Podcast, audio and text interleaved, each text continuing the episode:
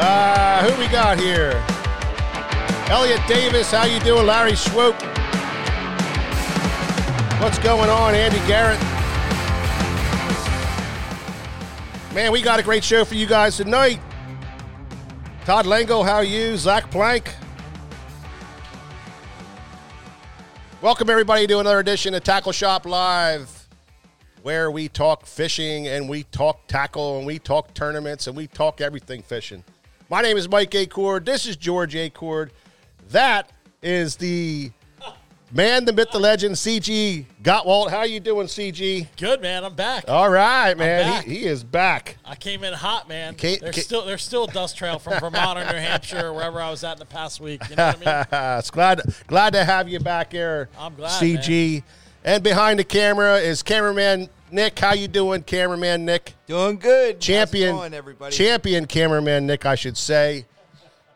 That's what I should say right there because Nick went out Champ is in the house. to a big tur local tournament up there on uh, the Isaac Walton League tournament up on Blue Marsh Lake, and and and the last time we talked from our last show, he was like, "Man, I don't know. I just ah, my dad wants me to fish. I guess I'm going to go. I don't know." And him and the old Troy Rink, the captain himself, they went out and freaking whacked him. Big old bag. Ended up in first place, won the tournament. Winkster, what's going on with you, man? I'm telling you, you never know what's going to happen when you get out there. And, uh, you know, you are right. You said I kind of had to get drug out there a little bit. Yeah. But once once I was on that boat, it's game on. You guys know how It is. clicked in, man. Oh, The it's juices started flowing. That's right. That's right. And uh, you know, it, it was a fun time. Anytime you get to fish, you know, for me, I get to fish with my dad. I can't ever turn that down. And we always, not always, but usually make good things happen. So Oh yeah. Well, I tell you, you guys really put on a show, and uh, you were up against some stu- tough competition, and you came out on top at almost 18 pounds. it was right around 17. Yep, Yeah. Uh, 17 pounds, which we threw a lot of people for a loop because we're known as smallmouth fishermen at the lake, and we Uh. come in with a bag of all largemouth, and it was like, hey, we can do both. We could do both. That's right. That's, yeah. We don't. Hey, with that, you're not one way. You're not one way, Wink. that's not. Well, He's not one way. Uh, he's not Wink. One way, Wink. he can catch him big. He can catch him small. He can catch him brown, and he can catch him green. at all. but you guys are right. I mean, there's a lot of good competition out there. You know, tournaments are in full force right now everywhere you go, and uh, people are, are are doing a good job putting fish in the boat. And you know, some of these lakes are not easy, Yeah. and, and you know, guys still find a way, and, and that's always exciting to see. Well, it's a pressured these pressured lakes like the one you fished. You know, it's tough for everybody, and and to, and to put a put a pattern together that works, and and to do your plan and and and capitalize on it. It's always so rewarding at the end of the tournament, man. You know, that you made the right decision. So, congratulations, Nick, hey, thanks. Uh, and congratulations to you, Troy Wink, because you're Yeah. the captain, and we know it. We know you were Absolutely. the captain. You were the man. So uh, speaking of tournaments, guys, uh, coming up here in, a, in I think about eight days or so, we are opening the registration for the Susquehanna Fishing Tackle, sfttackle.com SummerSlam tournament. Our annual tournament this year is going to be on May the 15th down at Anchor Marine on the upper bay of the Chesapeake Bay. Um, and it's a it's just one of our great events that we do. It's a big tournament. It's very unique in that um, our entry fee is a buy-in of two hundred and fifty dollars of tackle, and that tackle is our sponsors: Shimano, G Loomis, Jackal, and Power Pro. So you can buy two hundred fifty dollars of any of that tackle, rods and reels, tackle line, Anything they make. anything they make that we stock, you can their clothing. We got great clothing from them. You can, Anything. you can, yeah, anything that they make, they uh, it's for s- you know you, it's it's part of your entry fee. So, um, this is a great event for people who were thinking about fishing tournaments and don't really know a lot about tournament fishing and want to get into tournament fishing, but they just ah, laying out that money and for a donation, you know, that kind of talk is taken out of the equation because everyone wins Corbin Got Walton. I love this tournament. Yeah. I mean, this one comes out every year, and uh, you know, with guiding a lot now, I don't I don't fish as many tournaments as I used to, but there's several that I just circle on the calendar, and I'm like, uh huh, I got to get me in that one. That's right. This is one, and there's a couple others. And- And this is one you just got to get in. And Ex- Exactly. And you fish it out of a jet boat. I fish it out of a jet boat. Um, you know, what's really cool is every single year there's somebody that comes up to whether it's you guys or me and they say, "Hey, this is my first tournament." And they're walking away not just with their entry fee, but maybe with like a check or maybe it's with uh, you know, you guys do a great job of dispersing the overall prize money. Yeah. And uh, you know, I'll never forget the day there was somebody that showed up with like a bass tracker with like a 20 horsepower motor. you Yeah. know, like, like from Lake Marburg, of a local Yeah. lake around here. Yeah. And they got a check, and they remember they looked at us. They're like, "We got a check," and they're like sitting there looking at eighty, ninety thousand dollar Rangers, and they're like, "Man, we can do this." A- you know? absolutely, absolutely. We love we love seeing that. We love seeing the guys sh- showed up, showing up in all the different rigs, and and first timers, and that's what it's all about. And George and I, uh, you know, working with uh, Shimano, uh, uh, and those great people over there, um, Patrick Latham and Chris Beeler. You know, they saw what we saw, and they got all in on it. And and without their support, we couldn't do this this um, this tournament because they really they really do support us well with this. And the big thing is, is we're going to pay out ten thousand dollars Wow. total total payout of at least Cash. at least ten thousand dollars Cash. and Ca- uh, ca- it's cash money. cash money Show, and show me the cash. and then everybody still gets to keep what they bought for the entry fee. So it's a win win for everybody. And I just wanted to bring that up one more time. I'm going to talk about it every week from here on out because it's a really great event. Um, the entry is going to uh, the, the the opening of the entry is going to start April 15th, and you're going to be able to go online, download an application. And, uh, and and send it back to us electronically. Hopefully, we're going to have that all set up for electronic uh, entries. Um, and we're going to go over some more specific rules next week on how to register to make it easy and faster at registration this year. We're going to try to get everybody to work together and, and make it a lot smoother because that was one area where we where we do struggle at is registration.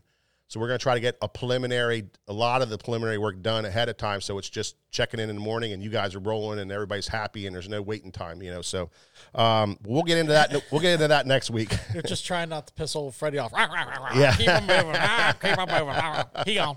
Another thing I remember is last year after the event was over and everybody's standing around and all the weigh-ins done. All of a sudden, these boxes of tackle come out. It Yeah. just starts raining tackle. It's like, Yeah, oh, we it's do a nuts. great tackle toss every year. We do all kinds of crazy stuff at that. Um, we, we, have we, we gave we, we did some tackle yeah, last year on that tackle toss. I mean, we had Yeah. we uh, people basically got tired of throwing the tackle out and Yeah. just basically took the remaining part of the boxes and just threw them out. yes. It was awesome. everybody walks away with tackle. And then this year we're going to do a raffle for a, a nice rod and reel combo from uh, Shimano or G, and G and or G Loomis, uh, maybe a combination of both. Might be both. And uh, yeah, everybody's going to have a shot. Every entry is going to get a shot at winning that. Free raffle. uh, free raffle. Yeah, it's a free raffle. That's that's important to put out there. So that is com- Beautiful. that is coming up. Uh, look for uh, a lot of emailing and a lot of face- SummerSlam. Facebook stuff, SummerSlam uh, stuff coming through the Yeah. through our uh, social media. And uh, for all you new new listeners, um, new people signing on here, get on our all of our social media platforms: Facebook, Instagram, TikTok, and YouTube, and share and like it with your friends. That helps us out immensely, and we and- does. and we appreciate that very much. Um, so let's get this show going. I mean, we're talking. Uh, we're going to talk some what? We, we going to talk about that tournament. we're right gonna away? talk. We're gonna talk some tournament talk. Yeah, we're going to get into some tournament talk. We're going to do Yeah. that right now.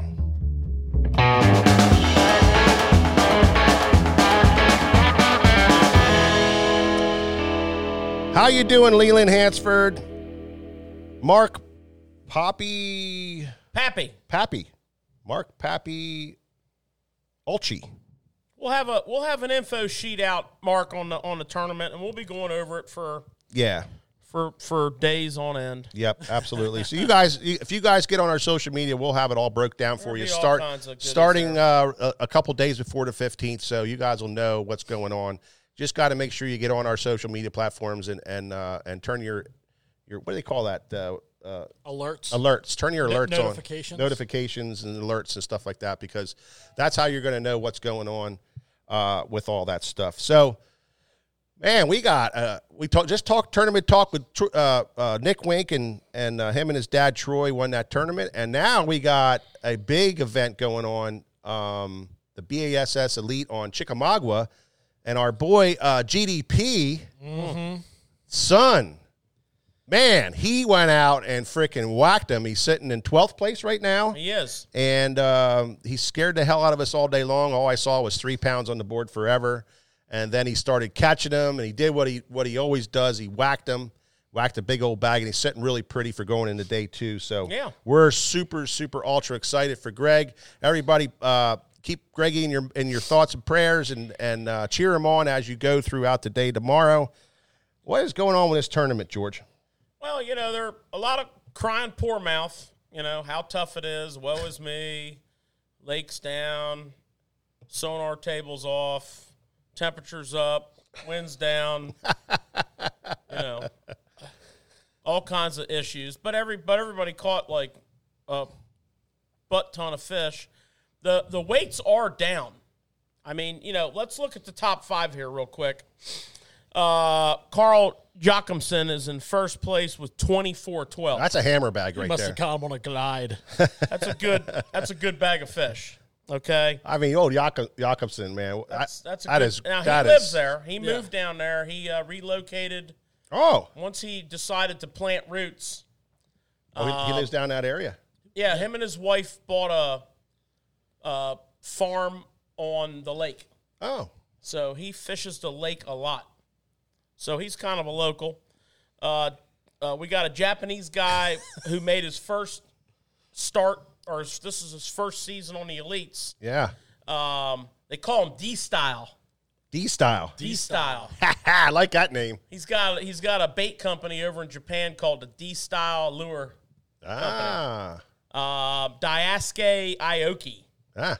He led all day today Yep. until the very end. He he weighed twenty three twelve. Wow.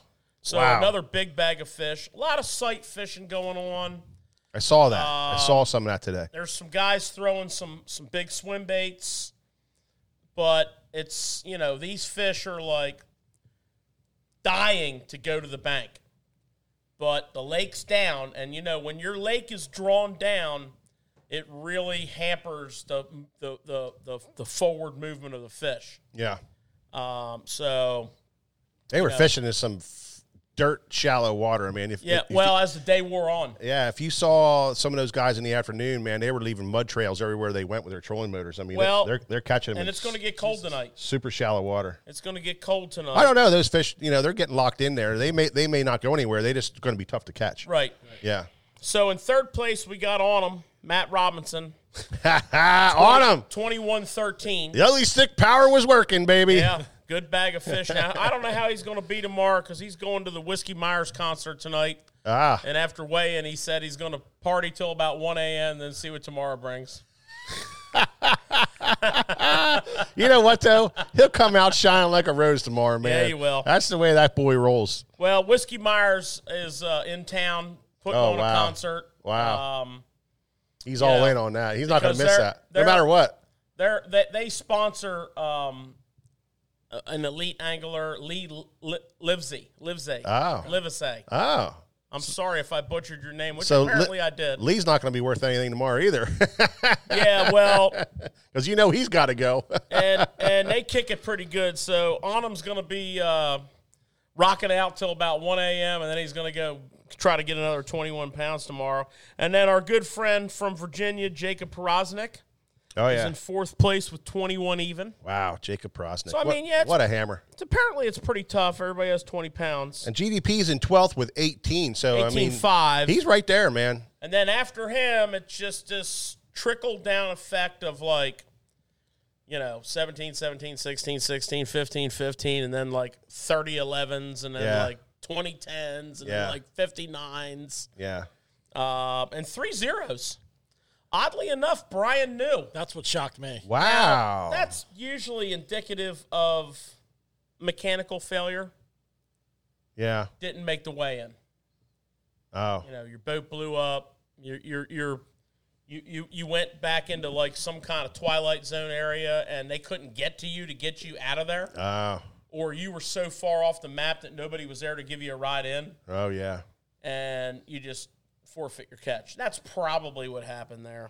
that'd be interesting uh, to find out what that story is all about. You know what else was interesting? A lot of these big fish, and I I, I watched uh, I watched some some photo libraries of D Style landing hit- one of his sevens on a spinning rod. A lot of these big fish are being caught on a spinning rod. Yeah, they're wacky, doing a ton of wacky rigging. Well, down there. you know, and we talked about the wacky. yeah, I don't know, was it last week or the week before? You know, and and when you're this whole entire spring spawning season, I mean, Nico and Wacky, yeah, you know, absolutely. you got to have that a title. ton of guys doing Yeah. that, Uh, saw and on the cold front, you know, because we had so many cold fronts and Yeah. and the water temperatures were up and down. You know that that's you know that finesse worm, that whole deal. You know, we talked about that last week on our show. You know, yeah, that all that stuff becomes a big player because it's it's finesse fishing. Yeah, yeah, pretty good stuff. Um, so tomorrow's day two. They're blasting off. s- I think it's seven or seven thirty. I think it's seven. They blast off at seven. It might be seven thirty. Don't quote me on that. Ben the Buck Hunter says that Brian New just stunk it up. That's what he said on Facebook. We had zero all day when they were doing the updates, but not always like George said. Not always do you know. Yeah, But Well, this th- yeah, is they don't zero. really. If they don't have a marshal, you know, J- Greg had three pounds all day. You know, so if you don't have a marshal, you're not going to really stop and put your fish in. At least not. What's up, Logan Schellenberger? Irod's in the house. How you doing, buddy? Greg Plank, good to see you today, Greg. Trenton Carey, uh, like I said, Ben the Buck Hunter just checked in. Leland Hansford is always here. Thank you guys for stopping by. Um, what else you got, George? Well, it's a great tournament for us to continue to follow because um, of the different strategies that are being employed for spawning fish and pre-spawn fish. Yeah. You know, I watched uh, Buddy Gross a lot today, and I watch Buddy Gross a lot in every tournament this year, primarily because Buddy Gross has been catching fish nonstop all year. Yeah, he's got a Won a camera in his tournament. boat all the time. Won a tournament. Yeah, He and we talk about this all the time on this show, all the time. He yo-yos a Spro Aruku shad 99% of his life. I don't think he does ninety nine percent of his Want to life. bet? I does. bet you when he's out on his mower cutting the grass, he's like I mean, he is a He is. Spro Aruku yo-yoing machine. Yeah, all, he said, I ain't even going to the bank. I'm fishing for prees and posts, mostly prees. And when, and when I'll tell you what, when he hooks a good one on that sprout, it's a good one. it's game on. He got a good one. I watched him catch a five. What would, what what did they say about him that he had one tied up in a tree? He lost a big one He in lost a tree. a big one. Yeah. Yeah, in a yeah. tree. Yeah. But uh, How, where's he at? What did he end up with? I didn't go down that far. Oh, okay. You know what's interesting, George, and, and everybody here. This time of year, with the elites and with what we have up here, it seems to be the best time to me for tournament fishing because there's so many more variables that are thrown in. You got fish at pre-spawn, spawn, Yeah. post-spawn. Then you're throwing in rain, low water conditions, muddy water. Yeah. and it really makes everybody have to adjust.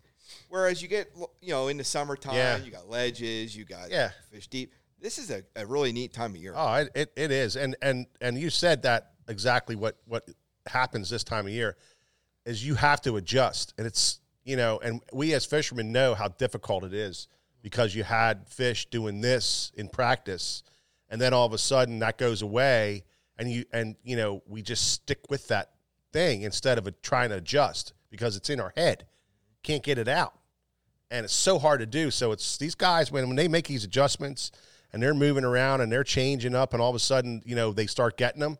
It's just so impressive to me, you know, how they make that decision making on the water and how mental the game really is, you know, when you look at it. And it Well- really, really shines through this time of year.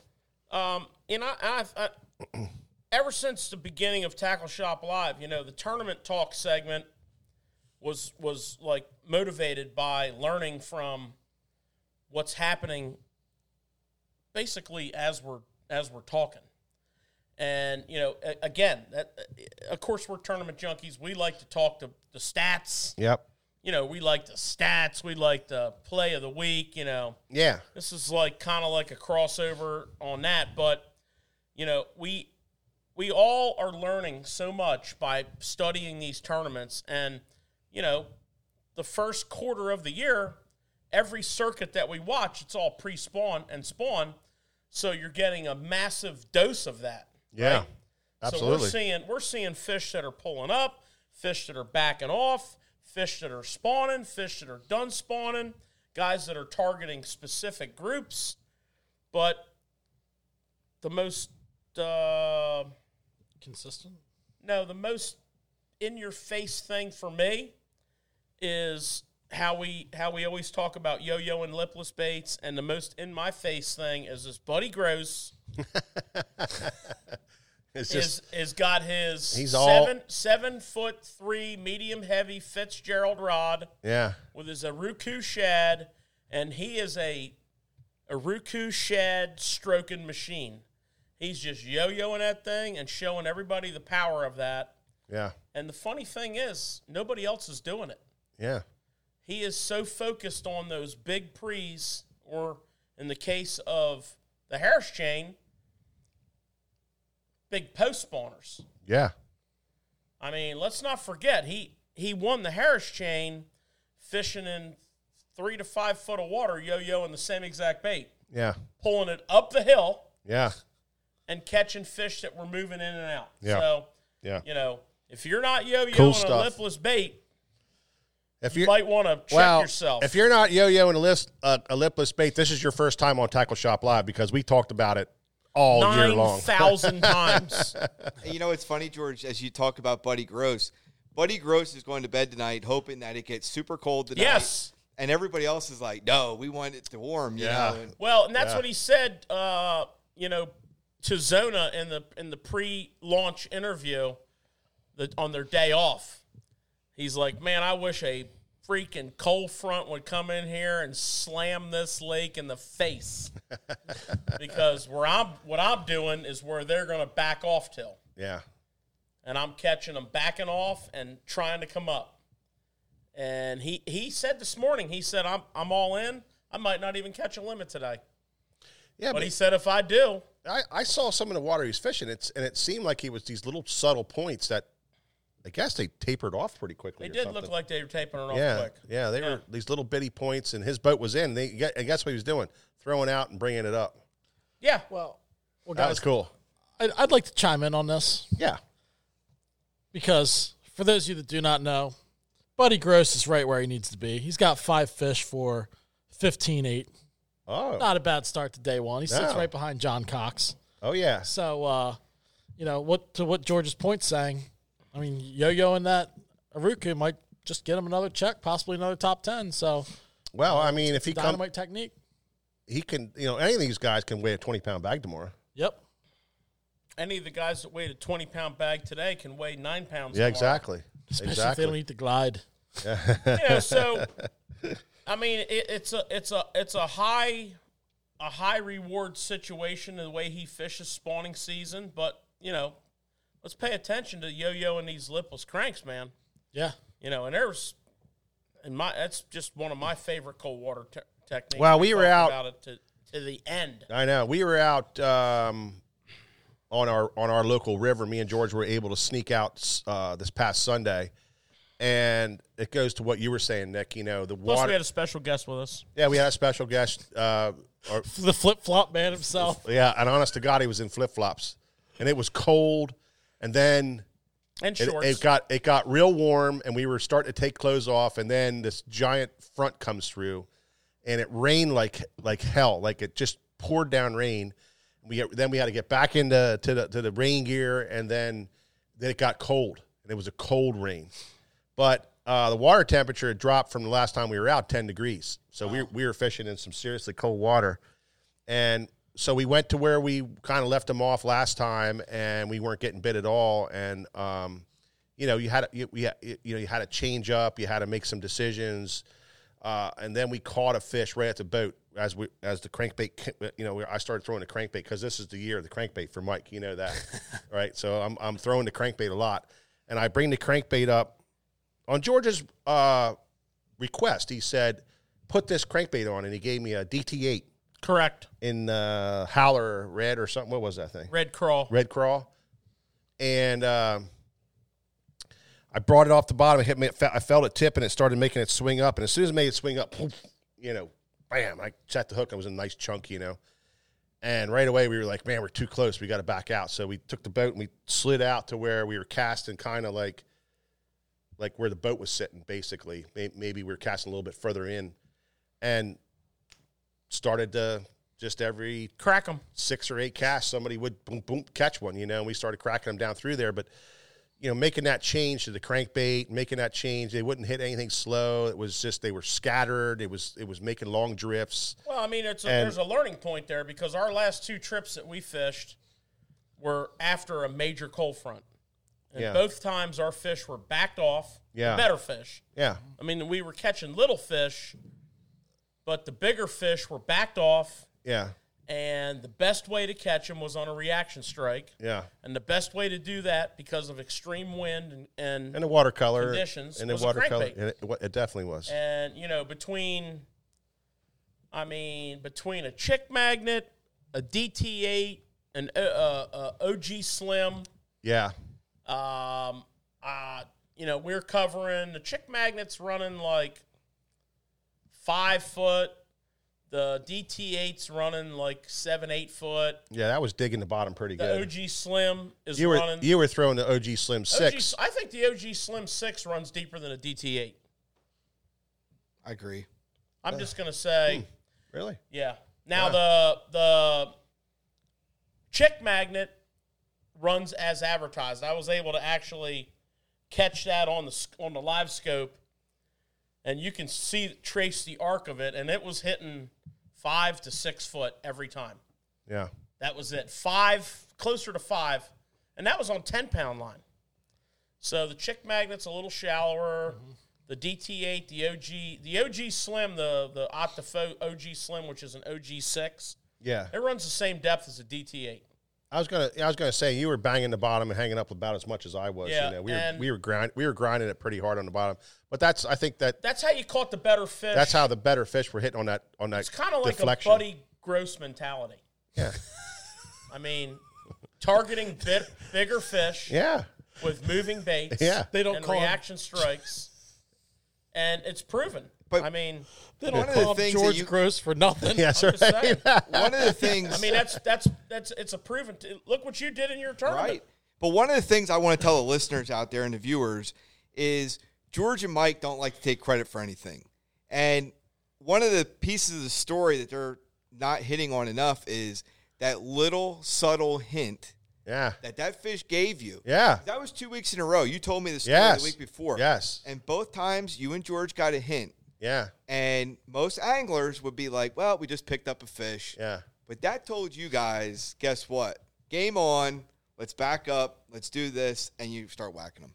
yeah. And and we all started catching them. Like like you know, we we finally talked uh, Joey, our illustrious uh, uh, flip flopper, to change up because he was dead set on this chatterbait bite. You know, this orange. What what was that thing? That was like That was the that was the they don't eat it chatterbait. that was the most un. Hideous looking thing you ever seen in your life. it was homebrew. And he would not get off it. And we finally talked him into tying one on, and he tied one on, and he started catching them right away. I mean, it was like, Well, and the interesting thing is, we were fishing with another good friend of ours who was in his boat, and we were following him down the bank, and he was he was in and fishing real thorough because it was a miserable, rotten day. it was, it was horrible. The water temperature had plummeted. The weather was absolutely atrocious. W- Once that wind started, it was And- terrible. It's terrible. So we followed him down the shoreline, and, and he even pointed it out. He said, You know, it was so disheartening to watch you guys catch six or seven fish where I had one bite. And he said, You were out on, on a deeper, rockier, chunkier bottom. And, and, you know, that was just like what Buddy Gross is doing. I mean, it's so tied into this tournament. It's not yeah, even Tre- funny. Trenton, uh, the Fritz side was talked about Oh, we throw it. a lot uh, during that drift down through there, and and um, But George really wanted to get an, a feel for the OG series of baits, and especially that that six. And uh, I wanted, and and he want, wanted me to fish the, the DT8, so we got a good feel for what that bait's like, you know. Yeah. Uh, Plus, I'm not going to cut one off that they're eating sideways. in Yeah, their but mouth. we could have we could have very easily we could have very easily picked up that five uh, Fritz side and probably caught fish on that thing Absolutely. because that thing's a badass crankbait. Absolutely. badass crankbait. the problem that and we I'm and we having throw is- that a lot. You know, Here we, we go. The problem I'm having is we got the Fritz side, Yeah.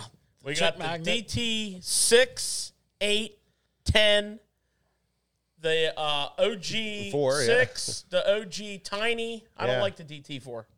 I don't like it. Uh, so now I'm up to like 11 crankbait boxes in my boat, right? Yeah, And I actually, it's like they're labeled up by the brand names that are in them. and you know, it's because fun. they're all all those baits that I mentioned are Awesome. freaking fish catching And machines, Yeah. George, man. I've been throwing at that OG a little bit, and I don't know if you can agree with this, but that thing comes through cover pretty dang good. The six, Yes. it does. Um, it snags on it snags on some rock, but you can pop it free. it, does, it comes out real real It easy. pops Right. it pops free real good. You I know? noticed that with that um, DT8 too because You of the know, balsa. And, and one thing I'd like to point out to everybody, you know, if you're going to be a contact cover cranker, or if you're going to be a Buddy Gross Contact. lipless popper, yeah, you're going to get snagged a lot. all day Yeah. long. And the two things I can recommend to you: one is getting really good at, you know, some people call it the boomerang technique. Some people call it popping your bait free. River snap. Yeah, get real good at loading, loading your rod, having a having an armload of line out here in your hand. Load your rod, load the rod real hard, and then what I want you to visualize in your head is like rolling a garden hose out in your yard. Yeah, And when you pop your wrist on your rod and simultaneously pop that line, the the the stretch in that line and that and that motion of that rod causes a recoil, and your line kind of shoots shoots down there. what's that? It's- it's almost what's like that? cracking a whip. It recoils. It recoils. Yeah. yeah, It recoils, and it it and, and your bait pops free. yeah. And as soon as your bait pops free, do not Get ready. yeah, do not like if you're just don't just rip it back into the boat Get- because Get ready, boys. the whole time you were down there causing a ruckus, Then some bitches are looking at them it. boys are looking at they this are looking at it. crayfish in distress, Uh, and they're getting Yeah. ready to whoop some ass, and that bait pops out of there, and you go crank, crank, boom. So you got to crank, get you got to Yeah. get real good at popping your bait free. Yep. You got to get yourself some uh, SFT plug knockers yeah. that you just clip on your line and drop down. They're like ninety nine percent effective, and you got to retie a lot. Mm-hmm. Um, the the fourth aspect of that, you got to check your hooks because if you're Oh, yeah. on rock, You just you it just dulls those hooks over. it dulls them terrible. quick. So and that is, uh, that's a lot of like the Buddy Gross way of life. I mean, we're channeling Yeah. our any inner Buddy Gross here. oh my god. So so basically, George, instead of yo-yoing your rattle trap, you're just grinding your crankbait down, stop and letting it back up. So you're getting that same thing. Dude, I'm just telling you. glass, composite. Look, I mean, Yes. Yeah. I knew it. Well, we we uh, We- We're on a major crankbait. we are rod we're we're throwing uh, journey. we're, we're traveling a journey right now. We're throwing uh, uh, carbon crankers. We're throwing Carbon. Graphite. yeah. We're throwing throwing uh, full carbon graphite. crankbait rods. We're throwing full S class Yep. glass rods, and we're throwing the new hybrid glass uh, and and um, uh, carbon. Yeah. We're throwing them all, We're- So you know we have and we're going to add a couple more to our stable because we're throwing. Right now, we're throwing uh, Saint Croix Legend Glass. yeah Yep. We're throwing Saint Croix Victory Carbon Crankbait Rod, Yep. medium, medium, heavy, moderate. yeah We're throwing Shimano. Um, uh, the What's, uh, the, what's the what's the glass rod from uh, The Zodius. Intenza? Intenza? Yeah. We're throwing the Shimano Intenza glass, Yep. the Zodius, which is a graphite and glass top secret blend. Yep. Yep. It's not a composite. Um, we're also going to add a Corrado, which is a similar composite. I mean, uh, similar graphite glass, and we're going to spend the rest of this year Yeah. with just crankbait rods Everywhere. hanging out of every corner of the boat. Yeah. Trying all different rods with all different depth crankbaits, and we're going to keep reporting back I'm never tying a plastic bait on again. every week. We're going to have I'm done. we're gonna have what's gonna be called the crankbait diary every week. So, George, being as I fish with you guys a lot, Just letting you know. I just want to let you know what I invested in. I got a new net for this year. Uh, nuh-uh. Yep. Why did you get rid of the old I one? didn't get rid of the old one, but it's finally getting to the point where it's getting brittle and Ah. like breaking through. And I was like, I need to have two in the boat, one to throw in the trees and one Grab to one of them scoop. plastic Yeah. nets there. Yeah. One to throw in the trees. Exactly. Dude, I have that video, and I'm gonna get that to Nick, Yeah. and I want to have him put that up. That was the funniest thing in the world. The, the white, the clear one. Yep. Yeah. Yep. This is right up your alley, Corbin. Oh yeah. So This is the Corbin net, basically. if you're gonna be a cranker, or if you're gonna channel your inner Buddy Gross Who can't use a net on the elites, by the way. and yo-yo a Aruku, which we highly recommend. Yeah. We also highly recommend rubber nets. Yeah. and we have been a long time sales of the Freybill brand, Right. and they've completely redone their whole net thing. They they the, the one they had was a was a dipped a We dipped, have it. a dipped nylon net, which was a great net. Uh, second, sec, that one you were go- we're gonna get Nick. yeah, that's a great net. It's that's it's not really that's not really a that's like a call that's called a conservation crankbait net. yeah. That's what it's called. Is it Yeah, really? But isn't that dipped though? That's kind of its own material. That's a conservation crankbait net. That's it's called a conservation crankbait net. Yeah.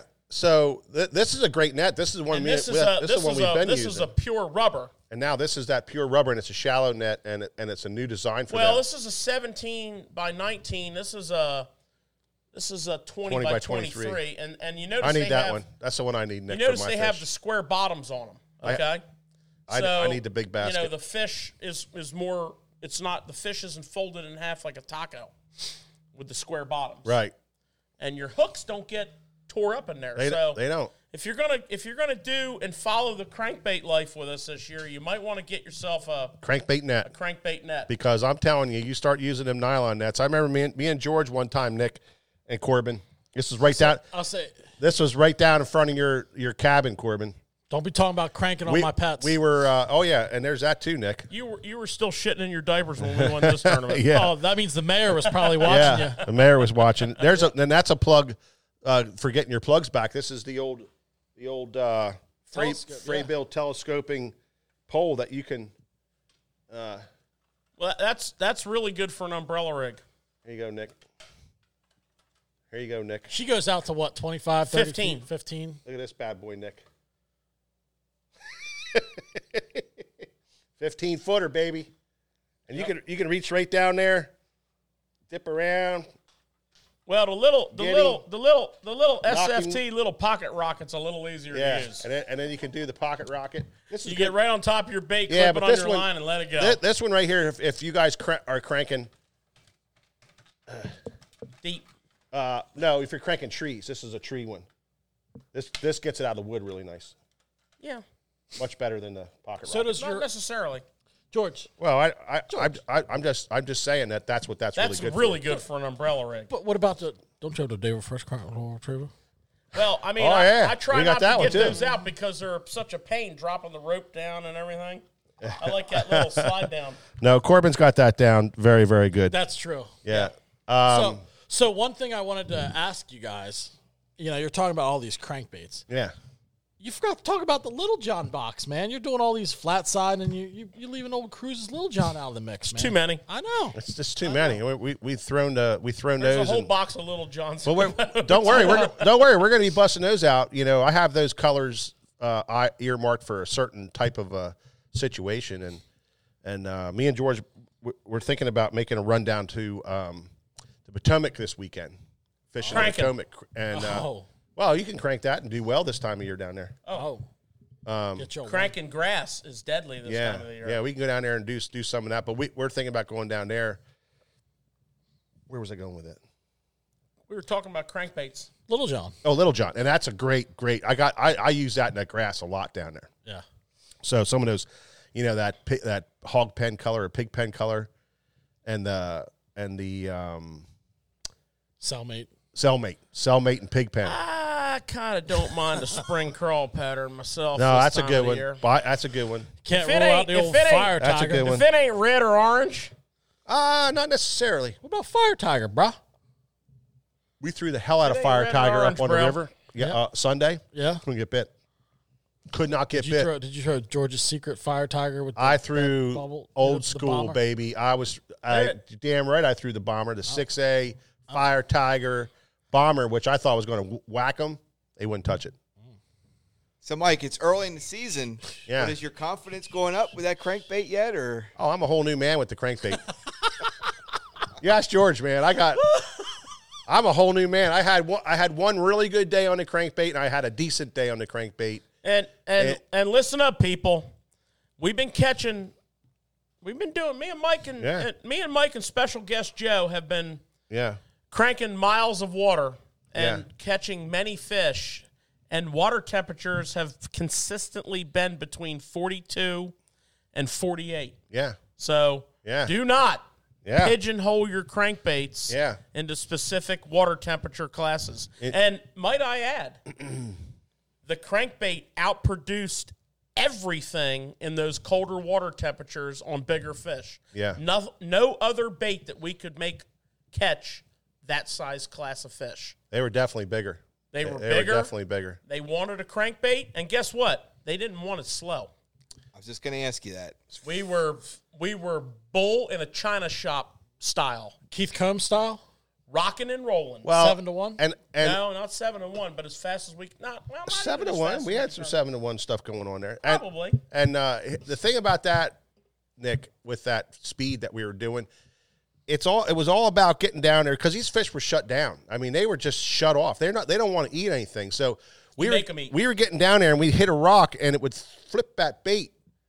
You know, you'd feel the bait just come off a rock and flip off that bait, and then toot, I, they, lo- I love that. yeah, and I love that. that's a reaction strike. They don't Oh, even want to eat it. Well, we also caught a lot of fish cranking um, the chick magnet in six and seven foot of water where it was just above the bottom, and they were eating it out of sheer Speed. Speed. Yeah, so you can get a reaction. with speed and and and deflection. Deflection, obviously, is what we're all programmed to do. But guess what? Staying above them with speed, especially with smallmouth. If you will recall, uh, angler, reigning angler of the Yeah, year, fighter. I was going to ask you about Seth Fighter, when he cranks on uh, Yeah, I'm telling you, man. uh, s- uh, what's that Saint Saint that. Clair, Yep. he does not want his bait to hit the bottom. He wants his bait to be two to three feet off the bottom. It's funny, George, that you mentioned that because I was just going to ask. I was going to bring that up as you were saying you were running and grinding the bottom, but It's kind of a smallmouth thing, you know, uh, speed above and also banging. Yeah. So you got to experiment, depends. obviously. It's Depends. Shallow, just- shallow water is different. And deeper water with smallies, a lot of times you want to stay up off the bottom. Trenton Carey, yes, I, my wa- my my brain is being rewired right now with crankbaiting, and it's it's uh, I'm not there yet. I'm not there yet. I can't honestly tell you the intricacies of it yet, but I I, I got a l- hell of a lot more confidence in where I can pick it up and throw it for an hour, and not just kind of like get bummed out right away and put it down after ten or twelve casts. You know, I'm throwing these things for an hour, hour and a half, trying different things, and then boom, you get that one bite, and that starts to starts the whole process of catching fish and and uh, so yeah, it's fun. It's a good thing. Uh, we talk about it every week, and and um, we had another great great uh, outing. Although we didn't catch a lot of fish, they ca- we caught we caught nice ones in really bad, terrible, terrible conditions. You know what's funny, Horrible. guys? So your your viewers, you know, this time of year, George, you're talking 42 degree water. Yeah. Most of us are thinking maybe a shad wrap, nice and slow, let it, you know, s- s- uh, suspend there, whatever. Yeah, Man, so you really got to open up your eyes and your mind to different Well, things. and that's a good point, Nick, and something that I've always been a big believer in and, and use as a guideline. When you're in the spring, when you cool down to 42, that's horrible. Right. But when you warm up to 42, That's you're good. that's fantastic. yeah. And and I don't care if you're talking uh, any type of water, Yeah, and, and smallmouth, largemouth, Yeah. spots, whatever. The the warming 40 trend is different than the 42 cooling can trend. mean two different things. Yeah. Yep. Now, I'm not saying it exactly was warming up to 42, but it was kind of Yeah. stabilized out a little bit, you might say, because our cold snap was sort of like almost over, and we have had we had a couple of kind of stable nights and days, yeah. and it was actually, um, I think, what saved the day. Well, they, they were coming out of it, and the, and the first yeah, it the saved first the time we day. the first time we were we were we were it, they it was on a war- it was def- definitely warming. It was from forty two on up. S- It was going up, and you know, but but but the last time we were out this past Sunday, it was cold and it wasn't getting any better, and then fronts were coming through, and those fish, man, it- that's the only way you could get a bite. It was unbelievable. Wow, couldn't believe it. Broke broke out the Ned rigs, broke out the tubes. I'm not saying we didn't get bit on them, but we just didn't Little fish. little fish, you know, little little li- little you know bank runners, you know that kind of stuff. Mm-hmm. But you p- you know when you figured out where those fish were, and then the current that we were fishing, it just made sense to cover that water with that crankbait. It was re- really really good. Uh, Connor McLaughlin, how you doing, buddy? Troy Hartman, how you doing, buddy? Um, I got another Oh, good yeah. tournament nugget for you here, Mike. what do you got, bud? I got the Bass Open, which was last week on Cherokee Lake. Oh, geez. Now, Oh, Cherokee Lake Yeah. is what's known as a highland lake, a highland reservoir. yeah, So, highland reservoir is like more mountainous regions, Yeah. um, steeper cut cuts, banks, typically clearer water, uh, deeper channels, more well defined, a lot of rock.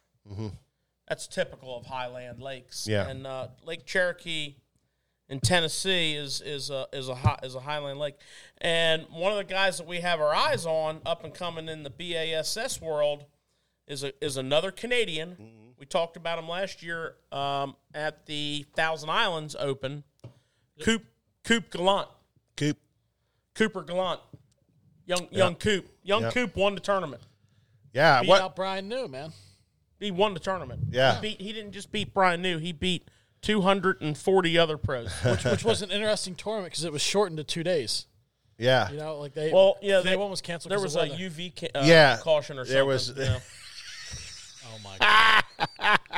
yeah. high UV levels. Yeah, exactly. Uh, the uh, what they call that ozone. Um, the You know what ozone- everybody did on the canceled day? They went They fishing. went fishing. Yeah, right. well, you know what's funny? According to them canceling that day, you guys shouldn't have went out Sunday, Oh, absolutely not. No, no. We had thirty mile an hour winds. right? I'm not kidding you. Uh, poor Joey, we had to strap him into into the back of the boat and tie him into the seat because he was getting blown everywhere. that Yeah, for poor the buddy. run in, for the run, for the run back in, we had to, we we basically had to to tie Joey down so Yeah. he didn't blow out of the boat. Yeah, he was. It was. Did you get It the, was bad. Did you get the white caps? oh yeah, it, was, horrible. It was ugly. And for those of you guys that don't know, they were in the jet boat. Jet Yeah. boats in rough water. I, it's- I no. mean, I had to back they're- it down. I was they're blowing fun- out, They're man. fun, but Yeah, I was no. blowing out like crazy. So old Coop, um, Demiki rig of course. and a drop shot, and what was really interesting is he said he did not see most of his fish on his forward seeking because they were hugging the bottom. Yep. And every now and again, he'd see them kind of rise up, and he knew knew they were there. Um, so we talked about the Demiki rig back as a on our pre classic show as a uh, premonition of what might win that a prediction of what might be a player. yeah, And of course, on Cherokee, Cherokee is where the Demiki rig was invented. yeah, Okay. yeah. Um, that's where it, that's where it came into prominence in every pre-spawn tournament on Cherokee, and also like really late like winter tournaments. It's all Demiki rig. Yeah. So that's what Coop did.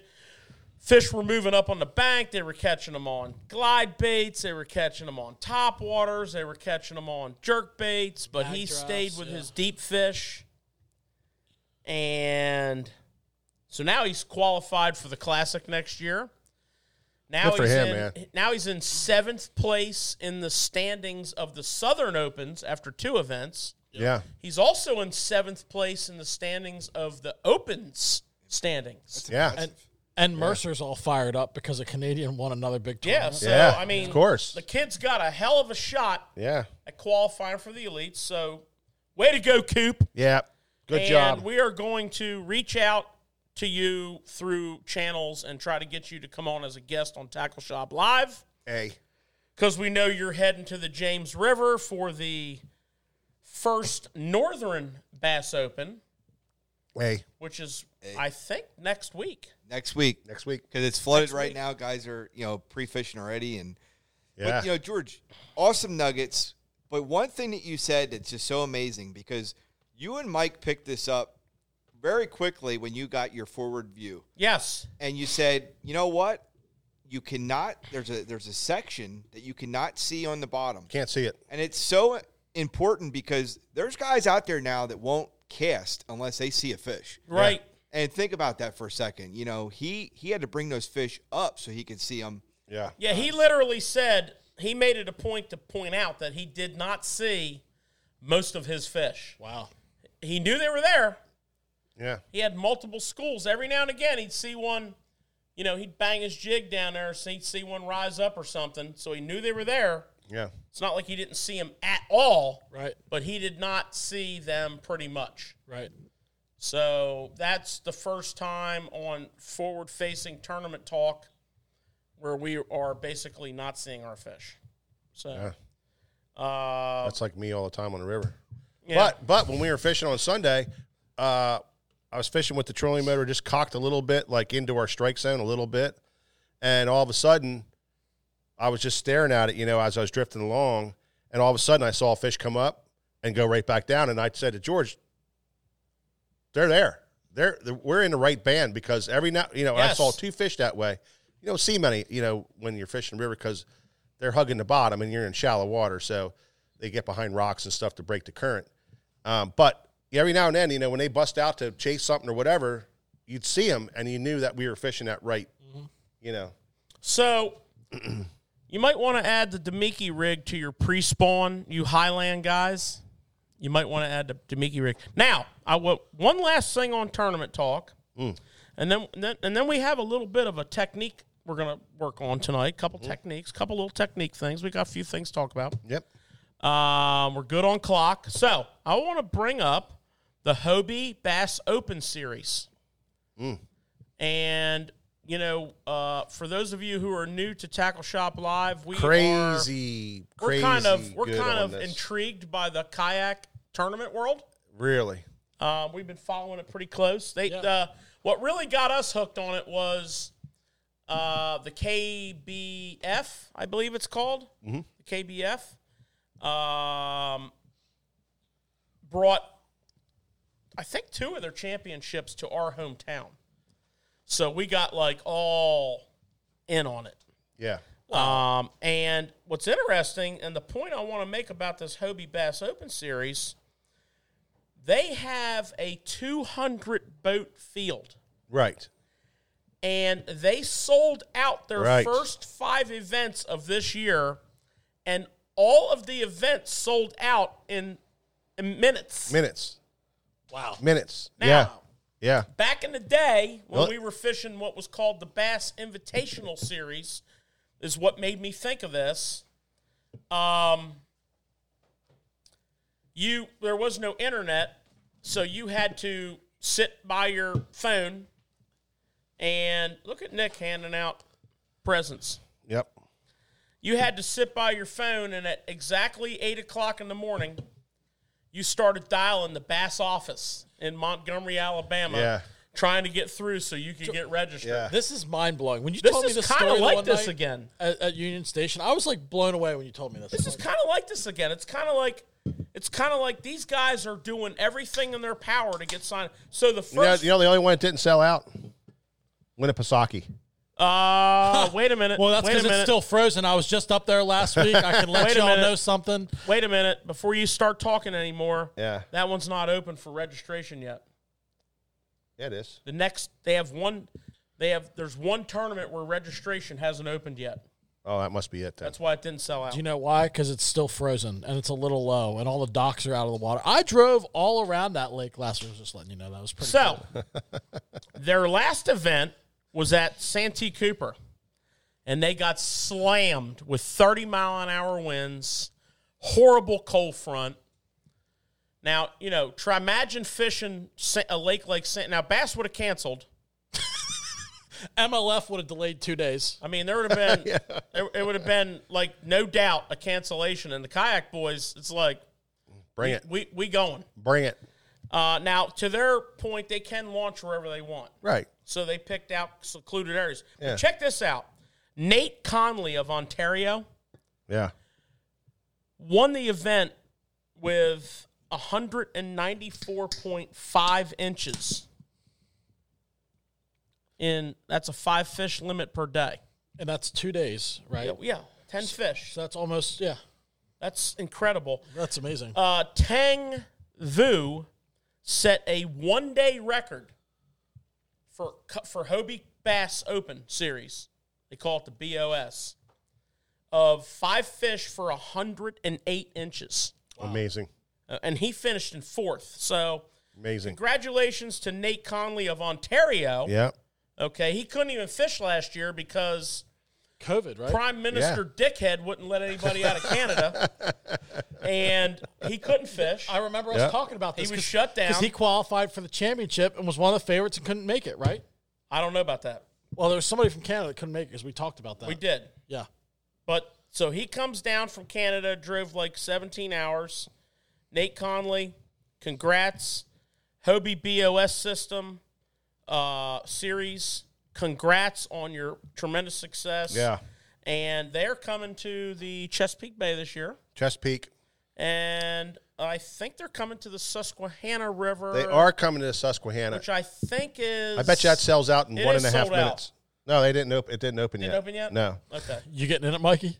There's a guy in here today that, I'm gonna that try fi- to enter there's it a on guy my in here Sunday. today that fishes them, and he told me that uh, Susquehanna didn't open yet, and he's trying to figure out how he's going to get in it Yeah. and gonna not be tough. not miss it because it's, gonna be going to tough. sell out instantaneously. It is. It's going to be like the fastest. Well, seller guess ever. what? We so we're going to be following uh, this series close because it's on our river, which we love. It's on our Chesapeake Bay, which we love. Yeah. and uh, we're going to be sharing the learnings and the knowledge with you guys. Um, so that's what we got on tournament talk this week. If you didn't learn anything about stroking a a ruku shad or cranking backed off fish, then shame on you. Um, and you know. All right. What else you got? You got anything else there, cameraman Nick? You're looking all tensed up back there, like you got something to say, Oh, I'm good. I or else think you need to head over to the bathroom. Yeah. I don't know what's I, going Yeah, might, I mean- I might have to. It's so excited. I mean, Wink, are you going to tell us the secret baits you want on, or are you going to be tight lipped? hey, I got nothing to hide. You know what? He did a pre-show, Well, what if they and didn't and watch that? and if for all you guys listening, Nick does the Tackle Shop Live pre-show about 20 minutes before the show to get everybody fired up. Right. And if you didn't li- sit in on that, then you missed out, and we're not gonna, we're not going to we're not going to hash it yeah, again. you got to go back in there. Bro. gotta go I- back I have in there and nothing to see hide it. Corbin Bu- because bubblegum trout worm? well, you know what? I figured. I, I'm looking at Rooster Tails and yeah. Oh, Panther Martins. on. I heard he wanted on a deep a deep dive and jitterbug with a Snicker bar trailer. With, it, with an Uh, 8XD. George, why'd you gotta? You know, I, top water was the That's deal. what I heard. now, now, now listen. Now listen. What color sunglasses were you wearing? Because Chris Aldane said the only reason he's in the top ten is because of those new uh, green, whatever they call it, goggles, spaceship things that George calls the I'll tell you hummingbird what. mega. To be I mean, if honest he with didn't you, bring out his new glasses, he said he wouldn't have seen them. He does mag draft or who the hell knows. that's a good sale. But let me tell you something. These guys know Sunday you needed about every color sunglasses you had. 'cause Yeah. the weather kept changing. oh, every it does. different Yeah, It was, absolutely. uh, where I was at, it really went with wasn't the cheap sunny. sunglasses. It really wasn't sunny. It wa- wasn't sunny. Corbin was up in Vermont for the I whole know. weekend. I know. And then my boys sent me a. I got a FaceTime of not just cranking, but jigging Well, I'll too. tell you They- what, they let's- was jigging later at the Bay Let's Bridge. circle. Let's circle back around here and stay on point and find out from Nick what he caught his fish on. Okay, so this time of year, I'm all about jerk bait. Okay, And you know, I'll do a YouTube out there or something for everybody to break down how I do it. But basically, I have three rods because they're all lined with uh, 10 pound test fluorocarbon, top knot, Yozuri, right here in the shop. And I go to different depths by the different jerk baits. Yeah. You know, the stunner played a big role. I like the the the mega bass, and then I'm also a rogue fan, the rattle and rogue and suspending, and I use those different depths and and I try to find them. Okay, and then the other thing that was huge for me, um, was the the Kitech swim bait. Yeah. All right. I like a 3.8, 3.3, and you just can't beat it. And if we, we were bumping off uh, cover with that, with a jig head, and it was reaction bite. Although it was slow, Yeah. it was reaction bite, and those those largemouth were in pre spawn, and they had to they had to eat up, and that's why we got lucky because we caught some pre spawn bass that were a little bit heavier than, than some of the other fish that were weighed in. So that was that was a deal. I mean, there's- Awesome. Yeah. and, and the biggest thing is it's a small lake with a lot of pressure, like Mike said earlier. Mm-hmm. And uh, you just got to keep grinding because it's easy to mentally drain yourself. Check yourself right out. Yeah. And that's where, just like I know, George and Mike are a great team out there when they do these tournaments. That's why you have to have a good partner. Yeah. that keeps your mentally mentally in check because Yeah. when one's down, the other one has to bring back up. Yeah. and that's that's kind of how we do it. Yeah, that's what buddy fishing's all about is having that that key partner that that can you know if you see s- you know that your partner kind of getting down and like checking out a little bit, it's like, bro, what do you think we should do? Bring him back up. Come on, let's get this thing going. You know, and make a change or whatever. And uh, that's really important. And So, Mike, another thing that I'll I'll say about buddy tournaments, and you and Mike, or you and George, kind of joke with each other sometimes about who catches them, right? yeah, But We don't care. In all reality, you cannot care No. with who catches them. It's a complete team effort. yeah, Sometimes it's going to be your partner. Yeah. Sometimes it's going to be you. Yeah. You better be damn good with that net when you need yeah, it, right? exactly. Yeah, Yep. yeah. No, that's that's the truth. I we don't care who catches them, and, and you know I'm happy for for one guy catching them or whatever. But that's that's what it's all about. Hey, getting the fish in the boat, Bobby. Exactly. That's my, Yeah. my story. and I'm sticking to it. Well, Yep. great great deal there. Yep. So let's get into some tackle talk.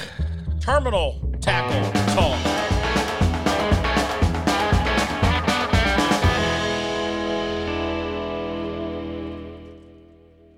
So I should say technique talk because we always talk about some some new technique or some technique, This is some not old new. school technique, some some you know whatever kind of technique we we talk about, and uh, you know we thought this is the time of the year to talk about the old swimming worm, you know, and the swimming worm. Whoops. Let me try that again. You knew that was going to happen, bro. Ah, I had him kind of stuck to the cardboard there. Go, go straight up and down with it. Yeah. Old, old gravity got. and uh, so we're decided to talk about the, the swimming the swimming worm and how deadly this thing can be for finding fish and catching fish and and some of the ways of rigging it What a gr- what a great universal bait, man. so that's all the different tails what are you showing there It's just some sizes and some tails and little eye candy, yeah you know, Yeah. because we like our tackle. yeah This is kind of like the tackle. so candy. so a s- a swim worm you know a swim worm let's let's talk about that let's break let's break down what what a swim worm is and All right. you know So we how, got a. how in the hell do you fish the thing well, it started out back in the old days with a paddle tail. Yeah. Okay, so you had your paddle tail like that, right? Yeah, it was a round tailed worm. And then some genius came along and cut it. I think it got snagged and cut, you know, and he was like, Oh, look at Oh, that man. thing. Just started reeling it in, Man. and the vibration doubled. Yeah, and all of a sudden, whack, And, catches a four pounder. you know, Zoom actually is credited with creating what's called the Ultra Vibe Speed Worm. Speed worm, right. They also do an Ultra Vibe Speed Crawl, Ultra Vibe Speed Chunk, And that's and that's this this cut notch right That- here is that- what they yeah. call that the speed. notching version. that paddle. Yep. So it, it magnifies the vibration, the wobble. Um, and, you know, you're going to fish this worm So here here's a here's a here's a here's a visual for you. So here's a ultra vibe speed worm. Yep. Okay. Here's a mag ultra vibe speed worm. Magnum. There's a nice picture right there. Okay, so you've got, you know, basically a six inch worm that you would rig on a 3 0 hook to a eight inch worm that you would rig on a 4 0 or a 5 0 hook. And they're so incredibly effective in the pre spawn and spawn cycle when you're fishing around grass Yeah. were pads or pad stems or some other form of vegetation. Um, you know, and then the competition, of course. So with greatness comes competition, and with competition comes more greatness. So now we benefit from the Big Bite Baits Tour swimming worm. Yeah. Okay Big ribs, big giant now their ribs. tail in it. is welded together, but you can it's sort of serrated, so you can leave it as a paddle. Mm. It'll stay together, or you can separate it. and, it, and it has a big rib body to it, like a ringworm body. Yeah, it's got like that ringworm body because you're gonna basically think of this as a swim bait that you also fish like a worm. Yeah. And I'll tell you what, one of the best guys out there for for demonstrating this live in tournaments has been Ike. Ike, when he is in Florida or on a vegetation lake, is all about swimming a swim worm. You know what's funny, George? That's not who I thought you were going to say. I thought you were going to say Gary Close. Because- yeah. Yeah, he does that a remember that lot. Well, he didn't catch anything today, so we can't talk about him. He should have been doing the Buddy Gross instead of the Gary Close. You know what I'm saying? You know what I'm saying, George? If he was watching Tackle Shop Live, he'd have been going. so here's the, here's, Buddy here's a Gross. here's a modified version of that, and this is a Strike King. Um, and this is their in their Rage series. Tear off these little keepers. Um, and the, the again two sizes. This is called the cutter. So Yep. this is kind of a Well, it has alternate the version. yeah, but it has the rage boot foot, uh, the rage uh, ends on it, so it flaps like crazy. It's Right. ton of kick, a ton of movement, but it's a lot of movement on the very end of the of the of the worm. You know, it doesn't doesn't kick all the way up through it. It's just it's a lot of tail movement, and a lot of wag on the tail. So at the end of the day, you've got every worm company out there. Yeah, I mean, we didn't even talk about our good friend Robin Shriver from Bass Assassin with his RSB worm, Yep. which is hot in Florida. Robin is like, he's basically the mayor of Florida. I mean, you know, he's Yeah. he's just the mayor of Florida. I mean, when it comes to baits, he is the man, yep, and he's and he's and he's he's builds a great product. His RSB worm, that's his yeah. swimming worm. The Z Man yeah. Turbo Fatty. Or whatever. Yeah. Just, Yeah, they the just- Z Man they brought out Turbo one. Fatty, which we have here at sfttackle.com, you know. So, but anyways, pick your poison, pick your pick your brand, pick you a big bike guy, you a Zoom guy, you a Z Man guy, Strike King guy, Bass Assassin Well, guy. the thing about that is, George, you just you know pick your poison. But if you look, if you if you just if you're just stuck on Zoom, you're kind of limiting yourself to some of the color selection that's out there. Right. You know, there's there's especially in worm fishing. Uh, you know, if you look at some of these other companies, Oh, there yeah, there's there's there's great color options that match certain water conditions that maybe you threw in another type of worm and, and, and you can't find it in zoom or you can't find it in striking if you're a striking guy but um, there's some great combinations in big bite baits that, that they offer some really cool colors and uh, the rage tail has some really cool swirl colors that they do you know that that are that are you know famous colors Yeah, you know the 108 uh, blue crawl Yep. you know that's a fish catching son of a gun you know is. and um, you know so you so yes you know stay with what what you're what you're confident with but don't be a snob where you know if you get into certain types of water you know like a sungill kind of day you know you can find that in a swimwear So it's funny we're talking about colors of swimworms now. I want to ask Yeah. you guys, including you, cameraman Nick. What are your three go to colors in a swim worm? Or, or speed worm or whatever you want to call it. Well, I mean, the only place I throw them, I throw them, I throw them in two two places, and uh, I, and I. I'm- I'm not really schooled on it, but I've caught fish on it, and I, and I was schooled one day at, at the Potomac uh, with a, and this is how I start fishing something all the time. I was fishing the Potomac with a guy, and he was in, in the back of my boat, and he kind of schooled me on the, on that worm, you know. So I, I reached down, I had him in, in our box, you know, reached down, pulled some out, took it out, started throwing it, and started catching fish on it. That's what they wanted for that particular day. So ever since then, I, I always mix it in on the stuff. So for me, it's it's pretty simple: green pumpkin, Yep. blue fleck, Okay. and the third one would be like uh, June bug or s- uh, or a black uh, black red, Okay. something like that. Those three colors for me. George? Um, he's fishing out of my boat, so I'm using the same colors he's using. And But you know, uh, and that's just where we throw I, them. and I only need two: I need blue three. fleck and green pumpkin. I need three. N- Wink, what do you need? I need two. Uh, I threw one down at the flats one time, and I was throwing uh, green pumpkin. Yep. Did good with it.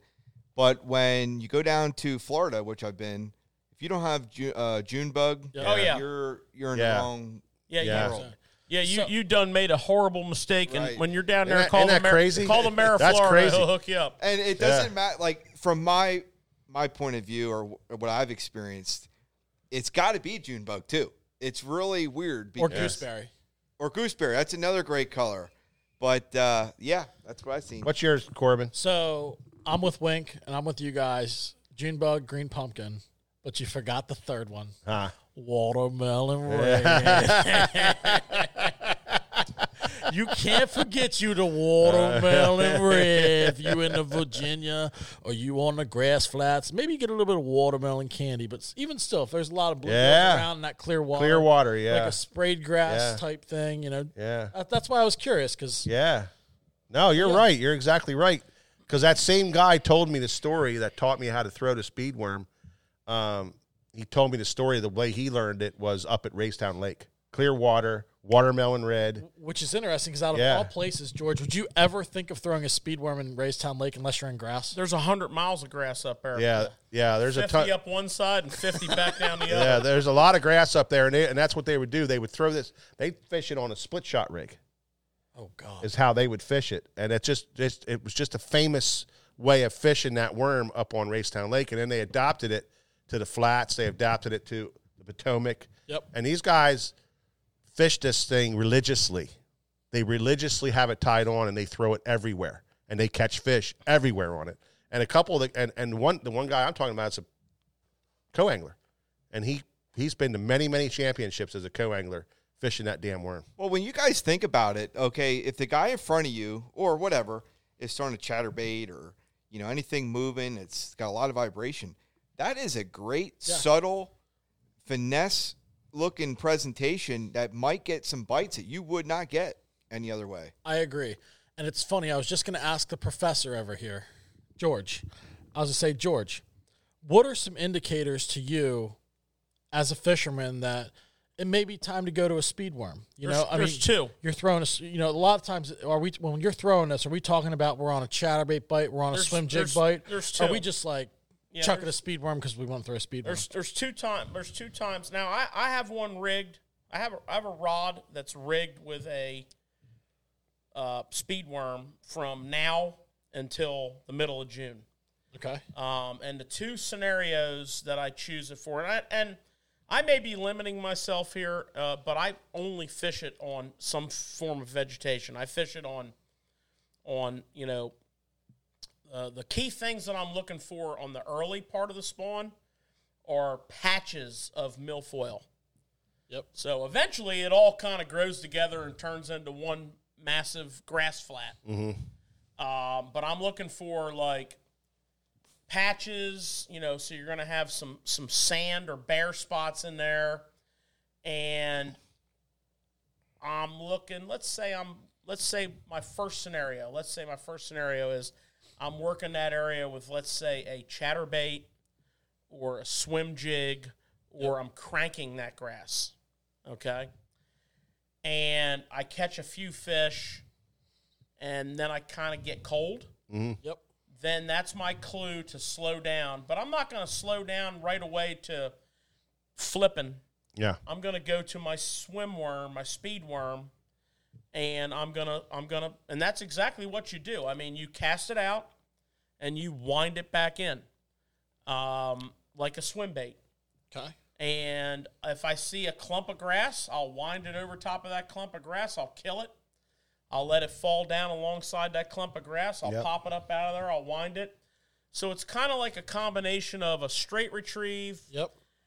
stop and go retrieve, investigating Yeah. nooks and crannies, But- all tied Exactly. up. into one. Ex- And, and that's exactly what it is. It's not, you don't want it scooting across the top of the grass. You want it to kind of snake through the grass, get in there and kind of, i- i- i- again, deflection is, is a thing that's going on here. It's deflecting off the grass. And they'll and- come up. They'll come up. They and come- They'll roll on it, and if Yeah. you miss them, you now know where that fish. You is. know where that fish is, and you can you can recast on it. But you know, uh, a lot of guys don't know what to do with the damn thing, and and I didn't either for the longest time. And and George kind of hit it right, you know. But but you know, so far as as, as people listening and watching here, you know, it, you don't have to c- have it come across the top of the, the grass and fish it real. You're not fishing like a buzzbait. You're not No. fishing like a buzzbait. You, well, unless your name is John Cox, right. well, uh, yeah. John Cox fishes his exactly like a buzzbait. yeah, and but not No weight. not this time of year though. Uh, yeah, pre-spawn. Uh, Not right now for us. I mean, Well, for- not for us where we Yeah. are, but if you watched him on the Harris chain, yeah. he was taking a swimming worm without any weight and ripping it across the surface of the water like a man possessed. Oh, okay. That's well, not what we're talking about. yeah. He's there's one person on planet Earth that does that. Probably Well, two. uh, you know, and, Timothy and, it- and it's a unique situation for that. So, but the standard situation is you're going to throw it into that, you know, where you know that grass clump is or that little patch is, make your cast through there like you would with anything else. Swim it slow. But swim it slow through there, not like real super slow, but you want it coming through there, but it, it's, you know, halfway down the grass, you know, it's not dragging on the don't bottom. want it on the bottom. it's yeah. not on the top. It's kind of snaking through there, and you're but looking it's for making contact. you're making contact with that grass because you're looking for that reaction and those fish will smoke that thing too man Yeah. they absolutely they come up and just boil on it and smoke it and it's it's pretty impressive Well, which leads me to the setup. That's. I was So- going to ask that too. That's Yeah. a great way to set up Yep. the setup. yeah so that's that's a, You know. and that's the trick and there's a couple different ways Well, of doing it and this is a situation where I really like throwing braid, um, because I'm making a super long cast because I want to cover as much water as I can, Mm-hmm. yeah Okay. and it's a reaction strike. yeah You could throw anything you want. And, you know, when you get that fish out there and it's especially in shallow water And you know it's you're a going to get bit decent- a lot on the end of your it's cast a decent milfoil, yeah you know, and they eat that and you set the hook and and you know, you want to have that ability to get them back, which kind of leads to some of the hook choices that Mike and I carried up here. yeah Right. We went back in our aisles and we did some hook sourcing. Now, George, are you throw, you're throwing this on a casting rod, right? Yeah. Yeah. I was just saying. I want So- for our viewers out there, I want them. yeah no this is a spinning big rods. worm this is a big worm We're not- setup Yeah, yep leave your spinning Yep. rods at home. yep exactly So that's a good notice, question Corbin. Notice the sticker on the package. Kamikaze. It says Super, Line. Okay. So whichever your favorite brand of hook is, you might be a Hayabusa guy. Okay. yeah You're going to go for their power hook. You might be a an owner guy. Yep. Right? You might like the owner hooks. You're going to go for their heavier wire hook. Whatever your brand is, they have regular wire and they have super line. So the super line is a thicker, heavier wire. I'm going to get one of these out of here, Nick. And this is a hook that Gamagatsu added to their arsenal that they needed because a great hook for this technique is called an offset shank round bend. Got a pretty good picture of it right there, Nick. Get on your nose george So it's a little bit it's a little bit thicker wire. Does that help? It's got that round bend, okay, which in which enhances the gap, and it's got the offset shank, okay. yeah So what you do is you rig that up with about a quarter of an ounce bullet weight. You don't want a real heavy weight for this. Okay. Yep. You want about a quarter of an ounce, and this is a 4.0 hook, so this will work on a bigger worm. And uh, just Texas rig it up. Now, for those of you who are not really don't know the intricacies of rigging a Texas worm with an action tail, today's your lucky day because we're going to go over that. Uh oh, he's about to drop some knowledge. So just remember this. You want when you rig when you're deciding on which side of that worm to put that hook in, you want the bend of the tail and the bend of the hook in the same direction.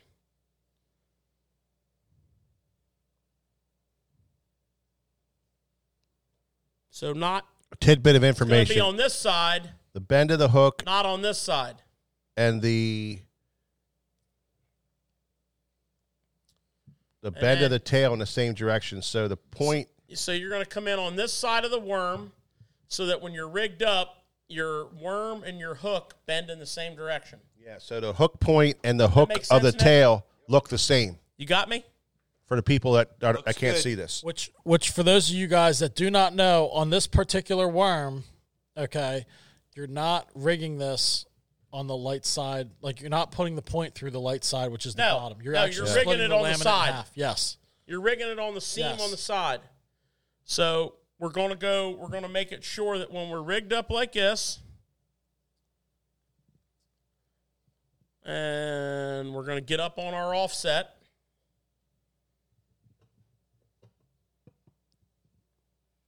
okay and then just like any good texas rig we're going to come back go through nice and straight probably make that a little straighter. Our bullet weight's going to sit on the top here. You can peg, Peg. which I prefer to do, Yeah, or you can no peg yeah, because you're swimming it. yeah. I like to peg because when I drop it, I want that bullet weight. When I drop a bait into cover, I want the weight connected to the bait. Yeah. I don't want the bait to hang up on the cover and the bullet weight to slide down into the cover. Wherever the weight goes, I want the bait to go. So when I'm whenever I'm fishing grass and wood, I peg. So, you know, to peg or not to peg is the age old question, but So Nelson now Mang- that's a super line round bend, Mike. Ne- Nelson Mangle, we usually you, when fishing and grass, we're using a little bit of weight. You know, George uses a quarter ounce, and most of the time we do. If it's a real thin grass, um, you know, stubble, more of a stubble grass, then we might go to an eighth ounce, um, and go lighter. I use a quarter all the time. Yeah, uh, I use an eighth. I Yeah. start with an eighth and go heavier, but I throw mine on fluorocarbon too. Yeah, yeah. So you can do it on fluorocarbon, but uh, the the key is is that you want to go, you want to get into that grass, you want to kind of go through that grass. So whatever weight it takes to do that, um, there is guys that do throw it uh, split shot rig, um, which is basically a mini Carolina rig. If you want to know what that looks like, it's a swivel, a leader to the worm hook, and then the weight's up here, so the weight can't go past the swivel, and they and they fish it like that in clear lakes, um, in in grass, and they're and they're just doing the same thing, but they're pulling it through that grass. They're getting a lot of whip out of that, and uh, it's a it's another great way of rigging uh, that swim that swim worm, George. Now the other hook that we like, okay, is the Superline EWG. And if you look at these two worms right here, these two hooks right here, um, it basically comes down to the amount of gap that you prefer. So we'll rig this up the same exact way. I'm an EWG guy. I just that's Yeah, what I throw and that's a mostly. great hook. I, I I just I mean the the, But the round Mike, bend. you rig it differently. yeah, So the EWG is going to be, you're going to find out where the back of that hook wants to be, Yep. and you're going to come straight at a 90 degree angle from one side of the worm to the other. that's called text posing. And then you're going to kind of hold that worm up there. You're going to stretch it forward a little bit and let it skin up back over that point. And that's a fine way to rig this Yeah. worm as well. Yeah. Gives you a little more gap. Yep. Pinch the worm on there. Um, keeps it weedless, ready to pop. 4.0 to 5.0 hook. Yeah, on those bigger worms, that bigger worm there are definitely a 4.0 or 5.0. Yeah, no, no smaller than a 4.0. Yeah. A 5.0 is fine. You Fine, can- yeah. And you, can get both these styles. Yep. of hook in the oh. 5.0. The five inch version of the speed worm, um, you can do a 3.0 or a 4.0. That's a much smaller worm. Yeah, the standard, the standard, the standard one there. Um, I like to do a 3.0 with Yeah. the six inch worm. I like to do a 3.0 with. It's a skinny body worm. It's, a, s- it's it's skinnier, yeah, so you Um, don't need so much hook. yeah, so that's that. George, Corbett. you mentioned that Oh, go you were ahead. using braid. What what uh, pound test braid? I use 50. Oh, you're using fifty. Okay, Yeah. all right. Yeah, that diameter of that 50 is like a 14 pound. So it, it handles really well. Now, a lot of times that's a dual purpose rod. It's a rod that he uses for, you know, toad fishing and some other things applications. So, you know, uh, when, you know when he says uh, he's breaking out, it's not just a rod just for speed worm fishing. It's a rod that he uses more for fishing a f- even a frog or uh, or a uh, Buzzbait. or a toad or whatever. Except for the first quarter. I'm just saying that's the rod. Right. Oh, definitely. you know when we remember we So talked what I'm about using is when we I'm- talked about rods we talked about about versatility Yes. in some rods it's not just a it's not just a rod we got you know you got to get for this you can take one of your medium heavy you know fast taper rods and, and, and with that has braid on it and put it on that And Yes. it, it- it would be it would be Yes. the and it could be a seven footer to a seven three no problem at all Not at all. you know I use a I use a seven foot uh eight forty four Loomis. Uh, I use a seven two um heavy and medium heavy X Pride and and Zodius. Yeah, me too. Um, perfect. So, what, what do you got corbin so George, here's one thing I wanted to ask you. Um, you know, with the speed worm being designed to swim, I mean, talk to our viewers. You use it on the back of a swim jig at all? I mean, they do No. make it in white. Okay, I use it right like this. yeah, because I, have seen some people using it on the back of a swim jig from With a time to bullet time. weight.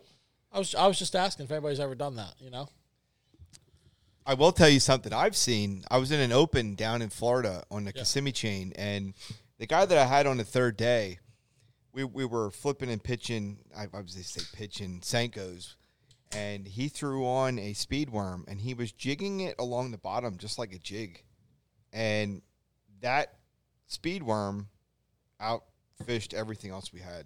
Just the way he was using it, I don't know why. It just did. I don't know if it was a flicker of that tail or what. It's a phenomenal technique. it's it's got a lot of action and the other thing I was It's a going to ask, phenomenal technique, especially when those fish are really in that spawn mode. yeah, It's a phenomenal technique. how about lily pads, George? Stems, pads, I a was gonna whole say, 'cause nine I know yards. you said you usually use it in like grass and Yep. milfoil, but to me this is a prime thing for for lily pads. You're throwing it with braid. I love fishing it you in can lily swim pad it stems. Yep. Um, just as the pad leaves are starting to form, and those fish are spawning on those pad stems. Love it. Johnny Cops in the house. Johnny, you better lay off the sarsaparilla. He wants to know how to. Is there a certain way to hook a night crawler? And then he also wants to know if there's a certain way to hook a swim bait like a Kitech. Um, so he's, think he he's all over the place. I think the sarsaparilla is I catching up think with him. uh, I think he's down in his basement having a whole lot of fun all by himself. so you be you and you do you today, John. So how you doing, Copy? Always good to see you, buddy. Trent and Carey, how you doing? Nel- Nelson Mangle, what's happening, buddy? Uh, are you throwing the swimming word waitlist? Well, I think we answered that question a little bit for you.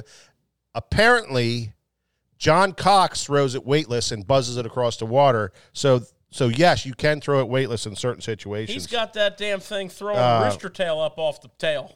Paul Batters, how you doing? Only need blue fleck and green pumpkin. Ah, man, you're right there, brother. So Correctamundo. And if you can't get the blue fleck, get you a nice pack of plum. Josh Sawyer, how you doing? The machete worm by Reaction Innovations. Love it. Absolutely love it. There's, uh, there's about three bags of those, Josh, in the uh, front tackle storage compartment of my Skeeter at all times. Well, that that's the deal. Uh, Jake Harshman, thanks a lot for the info on the kayak tournaments. We appreciate that, buddy. Jake's a very uh, uh, active Trent- Hobie Trent and BOS, Carey- uh, kayak si- series. Yes, He fishes them, travels them. Yes. very knowledgeable on them. yes, Appreciate him jumping in with some yes, absolutely, intel for other viewers who are absolutely. maybe wanting to try it. yeah, right? yeah, absolutely. Trenton Carey, uh, what lake was this at? I think the kayak tournament lake that those guys were fishing was. Uh, Santee Cooper. Santee Cooper. That's where they caught all those all those fish. They they whacked them, man. I mean, they absolutely hammered them dogs. Uh, Santee Cooper's hot right now. It's yeah. hot, hot, hot. Yeah, I mean, uh, so yeah, Scuppernong County Speedway. Uh, you know, Scuppernong, bro. I keep that quiet on the down low. That color on, that- is on the down low. That kind of discussion's not for a Oh. That, public. that forum. is not. And Paul Batters, me will we will talk. Yeah. We will talk about that. Paul. Do not talk about that. You're about to lose your keyboard privileges. Absolutely, brother. so you know, uh, So what's that bring us to? That brings let's us. just yeah, let's just kind of uh, wrap up the conversation on the on the on the swimming worm. Yeah. Throw the son of a gun. Key points. Throw it. You know, Texas rig eighth to quarter ounce. Yeah. Uh, on the magworm, 40 to 50. If you're fishing braid, fish the super line hook. Yep. Um, Fish it on the around more cover. traditional size worm, which is like a six inch, skinnier body, Yeah. 3.0 hook's fine. Can go as big as a 4.0. Yeah. Um, you don't need to go super line hook if you're fishing a, you know, like a fluorocarbon or a lighter rod. Yeah. Um, although this technique really doesn't, there's no benefit to finesse. This is not a finesse technique. Yeah. You will not benefit yourself by finessing in this world here. This is a, I'm kicking the door in, I'm announcing my presence, and I'm bringing you back to your house in my live well. Yeah. Okay? That's how it's done. I will throw another quick tip out there. If you are using fluorocarbon, um, another great hook is that uh, hybrid hook by Gamagatsu. Yeah. That that hook is is pretty wicked too. That has Oh, that nano absolutely. smooth finish on Oh, it. absolutely. Well, and your Hayabusa hooks also come through with that uh, smooth coat finish, Mm-hmm. Yeah. which really aids with that hook set. That hook set. I don't think you have to be a uh, braid nerd with it. You know, uh, I like braid. Me and George both both like braid because For that, for that type of fishing and where we fish it in shallow water, where you're making a bomb cast as far as you can throw it and getting that hook set in the end of those casts. I don't, I, I just I don't like you know any other type of line than braid. But guys who are fishing twenty pound braid or or you know I don't think you're going to get the distance out of the cast. you mean fluorocarbon. I'm sorry, fluorocarbon. I don't think you're going to get the the dis. You know what? I ate. My wife cooked. Yeah. She cooked. I got indigestion like you wouldn't believe. And you know, my wife cooked. It's amazing. Let's get you through the show before you have a heart attack and die. One one thing that I will say for me, I don't know. If, I don't know if it. I don't know her cooking. Is she trying to kill me or that's funny. Could be. what the hell? But I'm so- I'm sorry. Excuse me. I'm so, just terrible. That's funny. Okay, we can move on. Yeah, so uh, our next little tidbit that we wanted to share, we saw a really cool video that our friend Mike McClellan did um, about a swing head. And uh, Mike's, a, Mike's a great friend of the shop. He's going to be coming on Tackle Shop Live as soon as his um, Bass Pro Tour MLF schedule allows. They're uh they're they're traveling to Lake Palestine, Texas right now, and they have he fishes everything. So Why do you, why do you say why do you say Mike McKellen McClellan, McClellan? Why why wouldn't you say um, uh, the the this guy right here? the, Um, Oh, the only reason I said Mike McClellan is because he did the video that I watched. Oh, That's okay. why I was giving him credit for the video. That, Bitter Uh, or uh, Biffle, Biffle. Biffle Biffle. This is the Biffle head. oh, George well, loves he- Biffle. I mean, Biffle is the. This is this is. He's the one who put this on the map. Eh? Yeah, so Mike McClellan did this video today that we were watching, and he got me thinking about. I'm, get, this I'm getting ready for technique. Coop to get on the, the Elite Series. Eh? Um, and he was talking about you know situations where it's a really good video. It's on Bass Tackle Live BTL. Okay. Um, and he was talking about situations for the hardhead, and it got me thinking, you know, because Mike and I fish this quite a bit. Yeah. Does he wear? Um, Uh, does he wear shorts like Biffle? No. but uh, he was dragging this thing. You know what? I'm not even doing this segment here. Come, come on, I bro. can't even. I can't even be serious. Oh, no. Oh, You you tra- you go- you take that over. That- You tra- I'm just- you trashed my my line of thought. There's a hard head for you. I just got. I Biff, got it rigged up. I got Biffle in my mind with the short shorts and uh, Mike McClellan wearing the short shorts. It's- I can't get it out. Come on, bro. You're doing such a No, great I'm, job. I'm, I'm, I'm, I'm out Uh, of this uh, one. come on. Don't, So come on. George, Take that- it over. I will tell. Come that on. bait that you have on there. What what's that? That's the fighting frog, right? So That is that is because he's a big um, um, Ne- big uh, bite baits bite- yeah. guy, and he loves dragging the fighting frog on the hard head. Or uh, actually, he uses a gamagatsu. He actually uses a head that gamagatsu's bringing out eventually. Hopefully, while we're still alive. um, it's a it's a tungsten version of the Mustad Fast Tech.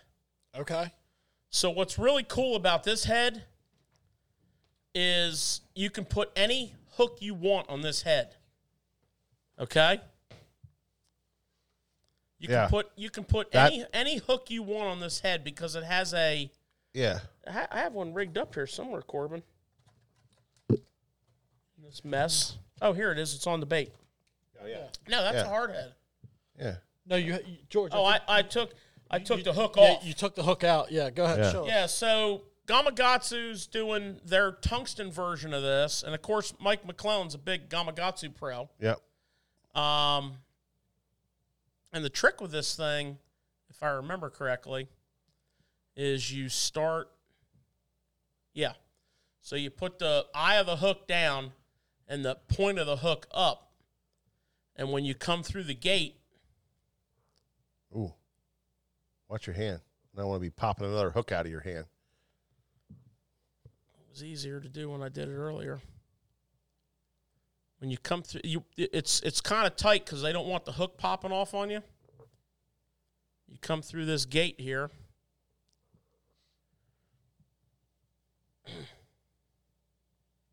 There we go. Yep. Nope, that's not it. So you do it the same direction. So you do it the same direction. So let's undo that. So we're going to start them like that. Oh, I see. And I hope. Because it goes all the way around. Yeah. Yeah.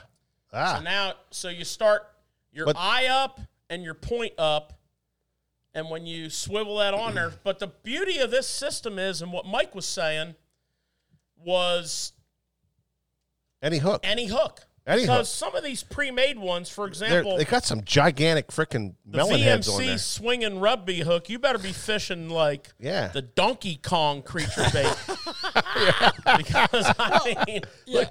Look at this that. is thing. like a Lake El Salto swivel head. yeah. you got so much more versatility. Yeah, absolutely. Well, just think about it. What you know, people That's the Tommy Biffle there. He he at least uses a he does. Um, um, like reasonable another- Yeah. size Yeah. happy medium hook. It's a it's a shorty hook. like like his shorts. Mikey, go ahead. Give us some sound effects on that one. You earned that. Yeah, he's got some. Wait. Exactly.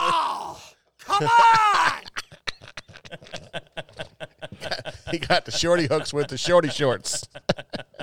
Oh my god. But you know, George, Oh, the, the my reason God. why I asked you about that bait that was on that head is because if if people out there do not have that bait, you better get it because every one of these tournaments, that fighting frog is So- playing. So Drew Cook, Yeah, that's a crazy thing, Drew man. Cook won the, won the last tournament, right? Him or Benton, one of them. And nobody knows Drew about Cook. it. Yeah. Nobody knows about it. So Drew Cook wins the Santee, Yeah. gets himself a century belt, and his buddy Drew Benton finishes in the top five, and they're both flipping the Fighting Frog and Tilapia Magic and a couple other. Well, the tournament before that, everybody was flipping the Fighting Frog and Tilapia, and they have like a scent to them. Yeah. and they have amazing colors. Yeah, and, and but the but the legs are real small and thin and and and, They really and flop. ripply and, and they're re- really small and thin. They got they got like some tabs on them. But the cool thing is, um, we had a meeting with our big paint rep today, Nemisek. and he said, um, Here he goes. he said they sold like ten thousand packs of fighting frogs in like three days, and they're they're empty. They're out. they got none. They're out. they're out. They're they're out. You know, this new world that we live in with no employees. you know they're they're just they're doing everything in their power to try to make baits and so it might be a little bit of a puzzle to get the the fighting frog right now um, in the colors that you want Yeah. but Yeah. there's some available i know sfttackle.com's got a few up in Yeah. the house Up in his hand. And if you watched the, the weigh-in today again, Drew Cook was on there, and he goes, "I'm keep riding that that fighting frog. He's, Yeah. he's still catching him." Oh well, yeah. and the reason it's so good on on a bait like a wobblehead, I mean, let's face it, Tommy Biffle trained us yeah. to fish this bait by taking everybody's lunch money Yeah. um, with a biffle bug. Yeah. And a biffle bug is a very kind of plain Jane, but very similar to a creature bait. It's got Yeah. some kicking legs on it. Um, and it it's a hollow body. It rigs up nice. But what surprises most people about wobbleheads Yeah. Okay. Let's talk about this. So you got the Jean LaRue hardhead, which kind of Started the whole started thing. the whole thing. And Yeah. then, you know, everybody and their brother came out. We've we've got assembled a selection of very good quality ones like the Strike King jointed structure head, yep. um, the VMC swinging rugby head. And there's just a f- Yeah. there's absolute ton of them back there. And this Mustad Fast Tack head that we're absolutely in love with. yeah. But here's the thing that blows most people's minds is the way you fish this this rig. It's crazy. It's the craziest thing in the You world. fish it like a crankbait, which Yeah. is kind of like why it ties into this show, sort of. Mikey. yeah. uh huh. You cast this sucker. Now you can fish it numerous ways. Yeah. Right. I mean, I remember KVD saying one time that the jointed structure head, which is their version of the hard Yeah. head, swivel head, swing head, whatever, Yeah. uh, has basically replaced the Texas rig for him. Yeah. But the way it's designed to be fished and the way that the master shorty short biffle fishes Yeah. it is cast it out, rod tip down, and bump and grind. Yeah. And you'll notice Yeah. a lot of these companies make these in three quarter, eleven sixteen. You can fish it on one ounce. deep deep points, deep flats. Well, and uh, the reason that you want to go heavier than you think is when you start cranking this thing, it, Wants it to pull up. it wants to rise up on you because Yeah. the bait's working. Yeah. So now you can also fish it as a traditional Texas rig, but for purposes of our discussion, The way that it's meant to be fished is we're talking a slow drag, bugging. you know, just reeling it slow across the bottom. And it's just, you know, the guys are saying, why the football style head? Well, the football style head creates that, It doesn't get stuck as much. Yeah. yeah, it doesn't. It, It doesn't, doesn't. get stuck It as doesn't. much. And it creates that, that movement, that lifting movement. It lifts it up. It gives it that action. It- It's good on rock it's, till. it's, it's good on rock. It's good on gravel. Tommy Um, Biffle calls it bugging. Yeah. Bugging. We gone bugging on you know the the, Main biffle River. Well, we didn't even bring up the biffle bug. Uh, The biffle bug is is what he uses, and it's similar to the um. It's si- frog. it's similar to the fighting frog, except for the, the appendages are bigger They have more kick to them, and, and, it's, it has and a it's hollow different. body. and it has a hollow body, so it's a different. You know, there's something to that that biffle bug. The biffle bug for the longest time was our top seller. You know, for that yeah, so you got your Biffle bugs, you got your, you know, all your creature baits. creature style bait, you know, Yeah. any anywhere's from a sweet beaver to a flapping, a fighting frog, and not to mention the rage structure bug, Ugh. which is one of the greatest creature baits I love ever that thing. made for a multitude of techniques. Yeah. So- great, great bait. You know, to recapitulate, you know, we saw this video that our buddy Mike McClellan put out there, and we said, man, we got to talk about, you know, the hardhead um, on our show tonight because what a great idea. Yeah. And we had already kind of thought about talking about swimming worms, so we Yeah. had to kind of tie that together, and we thought, well, let's tie it together with cranking. So, Yeah. And George, I want to ask you something. So, a lot of your viewers maybe not ever tried this before. What time of year do you think would be the best for them to try it? well, it's pre spawn through fall. So it's very, very good in the dog days of summer. Great, great for that. because you're getting a reaction strike. It's Yeah. not necessarily just a deep technique either. No, you can fish it I mean, super I- shallow. I remember watching Tommy Biffle rule the roost on the Mississippi River in La Crosse, Wisconsin, bugging. He was cranking sandbars on the river in the current. uh, with his with his boat, and he don't play games. He fishes a. He only owns one rod. A, du- a ducket? Seven and a half flipping stick. No, it's a quantum seven and a half foot Tommy Biffin Yeah. flipping stick, which is also good and useful as a replacement for your power pole spike. Yeah, and push that pole and, pu- breaks. and a push pole. And he just Yeah. straight up just puts the frickin' wood to him Yeah, with everything from a bug to a flip. Yeah. And he just the man just keeps it simple. He has a great system, and I want to thank him for introducing us to Yeah. the hard head and bugging Absolutely. because it will flat out catch you a fish. absolutely, absolutely. So, you know, next time you go out in your pre-spawn scenario to your spawn scenario and you're and you're not up on the spawning grounds per se, but you're on staging areas like points, hard spots outside of flats. Uh It's good for fishing in the wind too, rig George. up it is cuz it's a straight line It's a thing. straight line thing. rig rig yourself one up. Yep. And remember the ki- the tip is to go a little heavier than what you think you need Yeah, and just crank it. right. Just let it sink to the bottom and just crank it along. And a lot of times I'll even kind of hold my rod up a little bit as I crank it because it'll slow me down. And, ev- Yeah. and when I don't feel the bottom, I stop. I let it fall back down. Yeah, George, I take Very notice that on the head that you can put your own hook on. Yeah. You guys recommend a wide gap? No, I put No. that on just as an example. any 'cause I- hook, I had any them. hook. Like you for can, you can literally put any hook of any size on there. for those bulky plastics like the the the fighting frog and the and and you know you know your your your bug type baits. That's perfect. we like the extra wide gap hook. 4.0 super line hook. Now, there's nothing saying you can't put a curly tail worm on the back of that thing. You, there's nothing saying you can't put a speed worm on the back of it and drag it along. You can drag anything you want on that on that head because it doesn't come with a bait on it. It comes without a bait, and and it, and it's just it really you can throw whatever the conditions or whatever the situation allows you to throw this is this is a technique that is just unheard of uh, uh good you know it's just so unheard of good that Good stuff. and people are scared of it they don't they don't really they don't know what to do with it you know they they just but i know a lot of guys well not a lot i know a few guys around here that that cash law checks with that thing they cash law checks with and they do with it just what george says they fish hard spots with it Well, that little lake you like to fish where you just won a tournament. oh yeah This is a standby, standardized technique up there. Yeah. I was actually just thinking. i'd keep that on a down low if i were you Le- yeah Le- Leland Hansford, if you're still watching, I know you're a wobblehead machine. Oh, he is that Leland Hansford. He sure does. There's a few guys that really fish it hard, and they have super confidence in it, and it's easy to fish. It really is. And you know what's funny, Mike? That you say that confidence. Uh. I think we say it every week.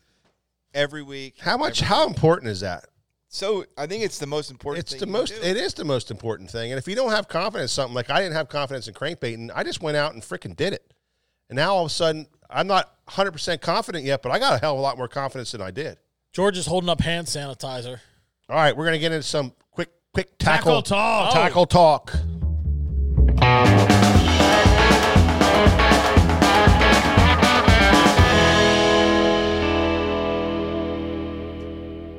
Well, Henry, who Guess makes what I have? well, Henry, who makes the um, the head itself is the Mustad Fast tech. Fast Tech uh, right now, but Gamagatsu is coming out with one eventually, so we're going to stock theirs too. It's on order.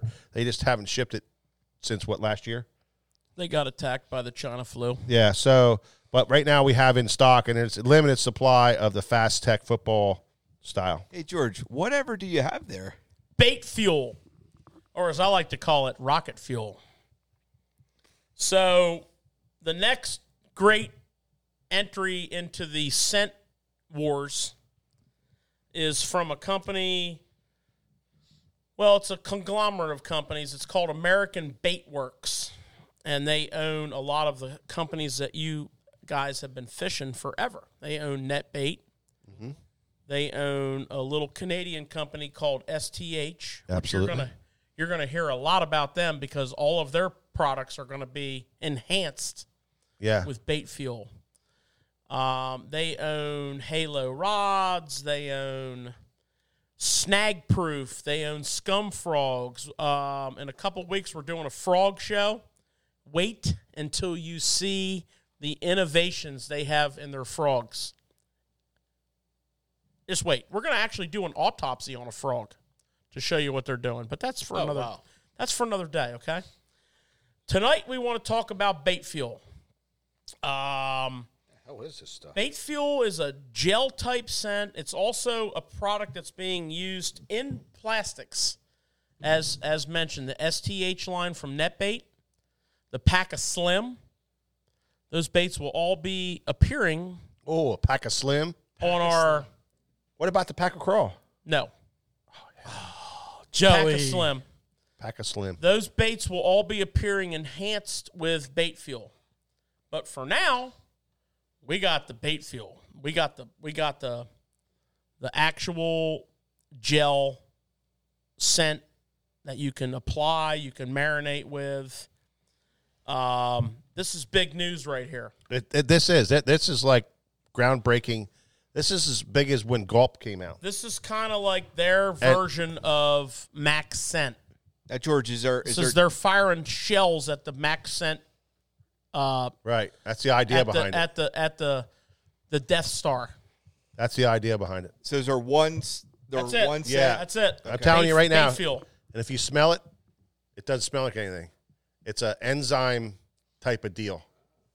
Don't get all biological on us. This is this is uh expands the strike zone, creating a potential scent cloud, a potent. I'm not potential, potent scent cloud around the bait. Should I put? sh- This is going to be a big deal in, in the bass fishing It is. world. Like is. Maxen is. now. Yeah, This is coming after that. bait fuel. So bait fuel is in the house. Yeah, Uh, and, you, and you can marinate. Take take the baits you have now, Nick, and squirt this in the bag and roll it around and let it sit there, and it marinates in the in the plastics. And you don't have to worry about stinking your stuff up because it doesn't have a real big odor to it. It's a it's the the the science of it is what it's all about. It's not the scent s- scent as much as it is the the s- the, uh, the science of it. And you know, it's it's funny. that Scents have been like a topic of discussion for a while. Yeah, And you know, many anglers out there might be saying, "Oh yeah." Let me tell you something. When I went as a marshal into the elites, I don't think these elite anglers would do anything that's going to waste their time. And each one of them took time out of their day when the bite was tough, yeah, and they go, they're they're putting scent on, yeah. and so it is definitely Oh yeah. a deal. He's the guy right here that got me using scent again, Corbin.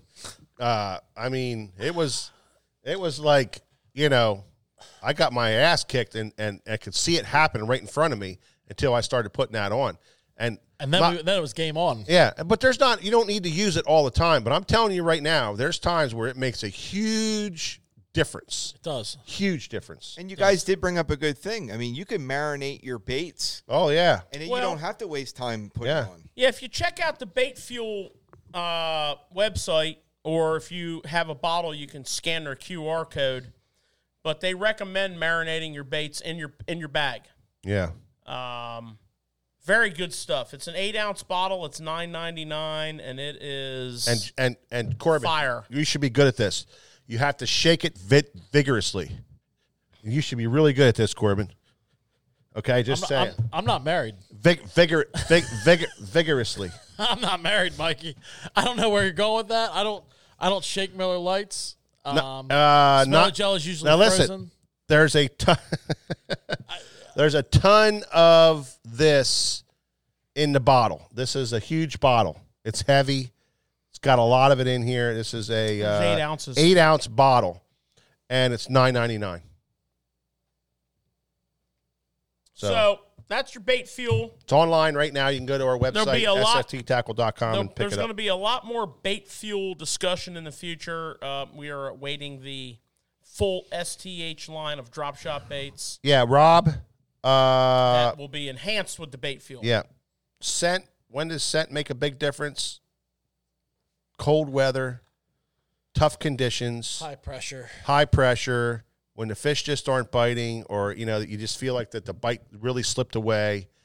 Um, you can trigger bites with scent, and I'm telling you, if you if you don't believe me, uh, then you're making a big mistake. Because I was that man. I never used it. I never. I thought it was a waste of time, and and then I was schooled many many times over. Now, now when we're fishing tough conditions, we all dip into our our our bi- our scents and and um, we're, and this is this bottle right here is going in our boat. We're going to try it out and see really if Yeah, it this di- one's if- going in mine too. yeah, if if this makes a difference. Um, but they're making such a big deal about this, and they they kept it secret so long that I know this isn't going to be a joke. This is going to be just like that Max scent stuff, you know.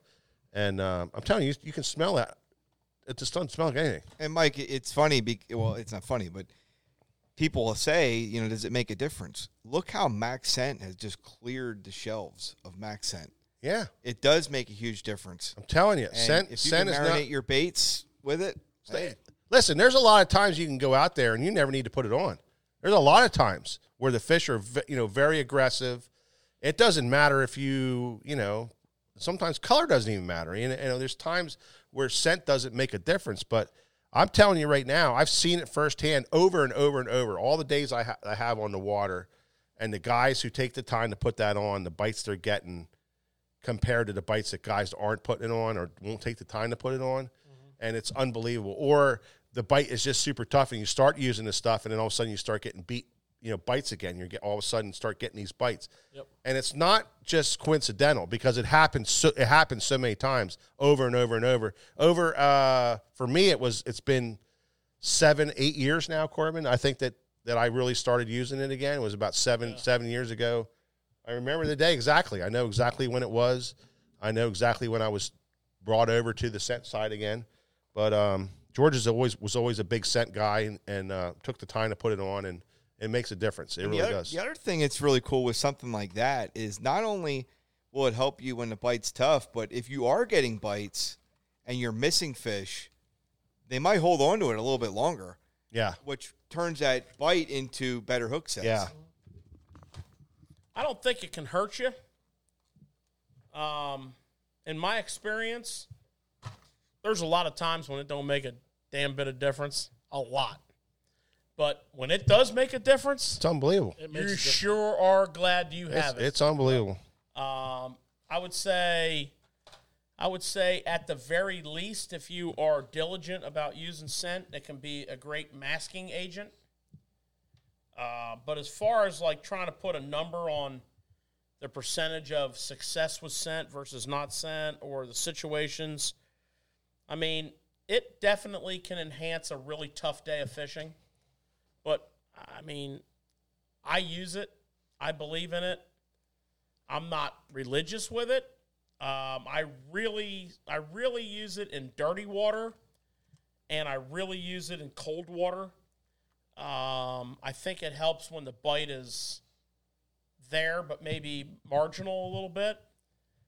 But at the very least, it can be a masking agent. You know, maybe you filled your boat with gas that morning. Maybe you know whatever. Um, Yeah, you can you can go down this path for a million years. I mean, we've all fished and seen days where you know you're fishing a draw tournament or a partners tournament and you are whacking them and stacking them and your partner's not and you give him some scent and he starts catching them because it was a difference maker. Yep. I mean, does that happen a lot? No. yeah. But when it happens, it's pretty special. It is. Right. So the scent, I mean, I think the scent debate will rage on forever. Yeah, it, it always does. But to Nick's point, the Elite Series guys, they're using it on a pretty regular basis on Yeah. on on tournament day. Yeah, Um, yeah. not because it's just something to do. And it's interesting you say that, George, because when you're with these guys, there's things they do that you see as a marshal or whatever that you don't see on TV. Yeah, But when you see them for real, you know that they can't waste a move. Yeah. There's no Oh, I know. this isn't for show, this isn't for Yeah. TV. yeah, And when you see them do it, it just makes you think to yourself, "Ooh, there's got to be a-" when you see multiple guys doing it. Oh, I know, it man. makes you I've been wonder. with him. I've Yeah. been with him. Yeah, absolutely. Well, uh, you got anything else, Corbin? Negative Ghost Rider. All right, man. Um, Nick, what do you think? I, I got a question for you guys. you guys going fishing this weekend? Oh Yeah, yeah, God damn right. I am. we have uh, an opportunity, possibly a window, to get down to the Potomac, Nick. Nice. River's going to blow out this weekend. It's going to go to eight, nine foot mud, Ten. and uh, I think we're going to make a, a executive decision to run to the Potomac, and the bite's on down there. And, and George has been waiting to stretch those legs of that. ski. yeah. Oh yeah. Yeah, the my, that Skeeter needs to rock and uh, Skeeter needs needs to stretch Yeah. his legs big time, and uh, so we might just pile in the truck at four o'clock, mosey your way down there, stop at the steakhouse, get a nice steak, you know, get back to the room, kick back for a little bit, get up in the morning, and just freaking have at it. Nice. set the Potomac on fire. Yeah, so they're catching a lot of fish down there right now. The temp's up, the grass is growing good, so that's going to be interesting. The speedworm's probably going to come out for this one. We're going to stay all next week, too. The shop will be closed next week. Kate's running it. It's going to be 80 three days Yeah, in a row in the Caitlin. Potomac. I, I know Caitlin's listening. So, Caitlin, you got the shop next week. If we get on a good bite, Kate who Poole. knows? Who knows when we're coming home? next, next week's temperatures are mid to upper 70s here, Son. which is like 80 down there. Yeah. You catch 150 fish a day. Yeah, absolutely. It's That'll gonna be a great trip though for you guys if you if you get to do that. I know. I'm hoping. How about you, Nick? You going to get out? Yeah, I'll get out. I'm actually going out tomorrow afternoon. I, there's a, a youngster that's local to me, and, and he said, you know, Nick, I'd really like to get out there fishing. I said, let's do it. So after school, I'm going to pick him up. We're going to go fishing and uh, try to try to catch him. So I'm sure. Yeah. I'm sure the rest of the weekend I'll get out there with my son and, and do some things like that too. So Yeah. should be a fun weekend. Yeah, absolutely. And and let's not forget. Let's get it done, Greg. Keep going. Absolutely. You got to keep keep cheering on uh, GDP, our guy. Uh, I know he's uh, probably in bed right now sleeping. Eating pasta, probably. Oh, he might be eating pasta, but you know, uh, cheer him on. Put him in your thoughts for tomorrow. Watch you know, w- watch the show see- and and, and cheer him on as it goes on. I'm I'm uh, I'm hoping that uh, I know he's just gonna he's gonna power through everything and whatever weather throws throws on him, he'll power through it and come in with a nice big bag again. So you know, go Greg, go. Um, Sounds like if I was Greg, I'd be at that concert, like feeding as many beers as I could to everybody. all right, exactly. Right? with, with it with a rattle trap tied on. That's exactly right. so, absolutely. Well, thank you everybody for stopping by another edition of Tackle Shop Live. We appreciate it very much, and we will catch you on the next edition at here at the shop Thursday nights at seven o'clock. Every Thursday night at seven o'clock, and we'll check you then.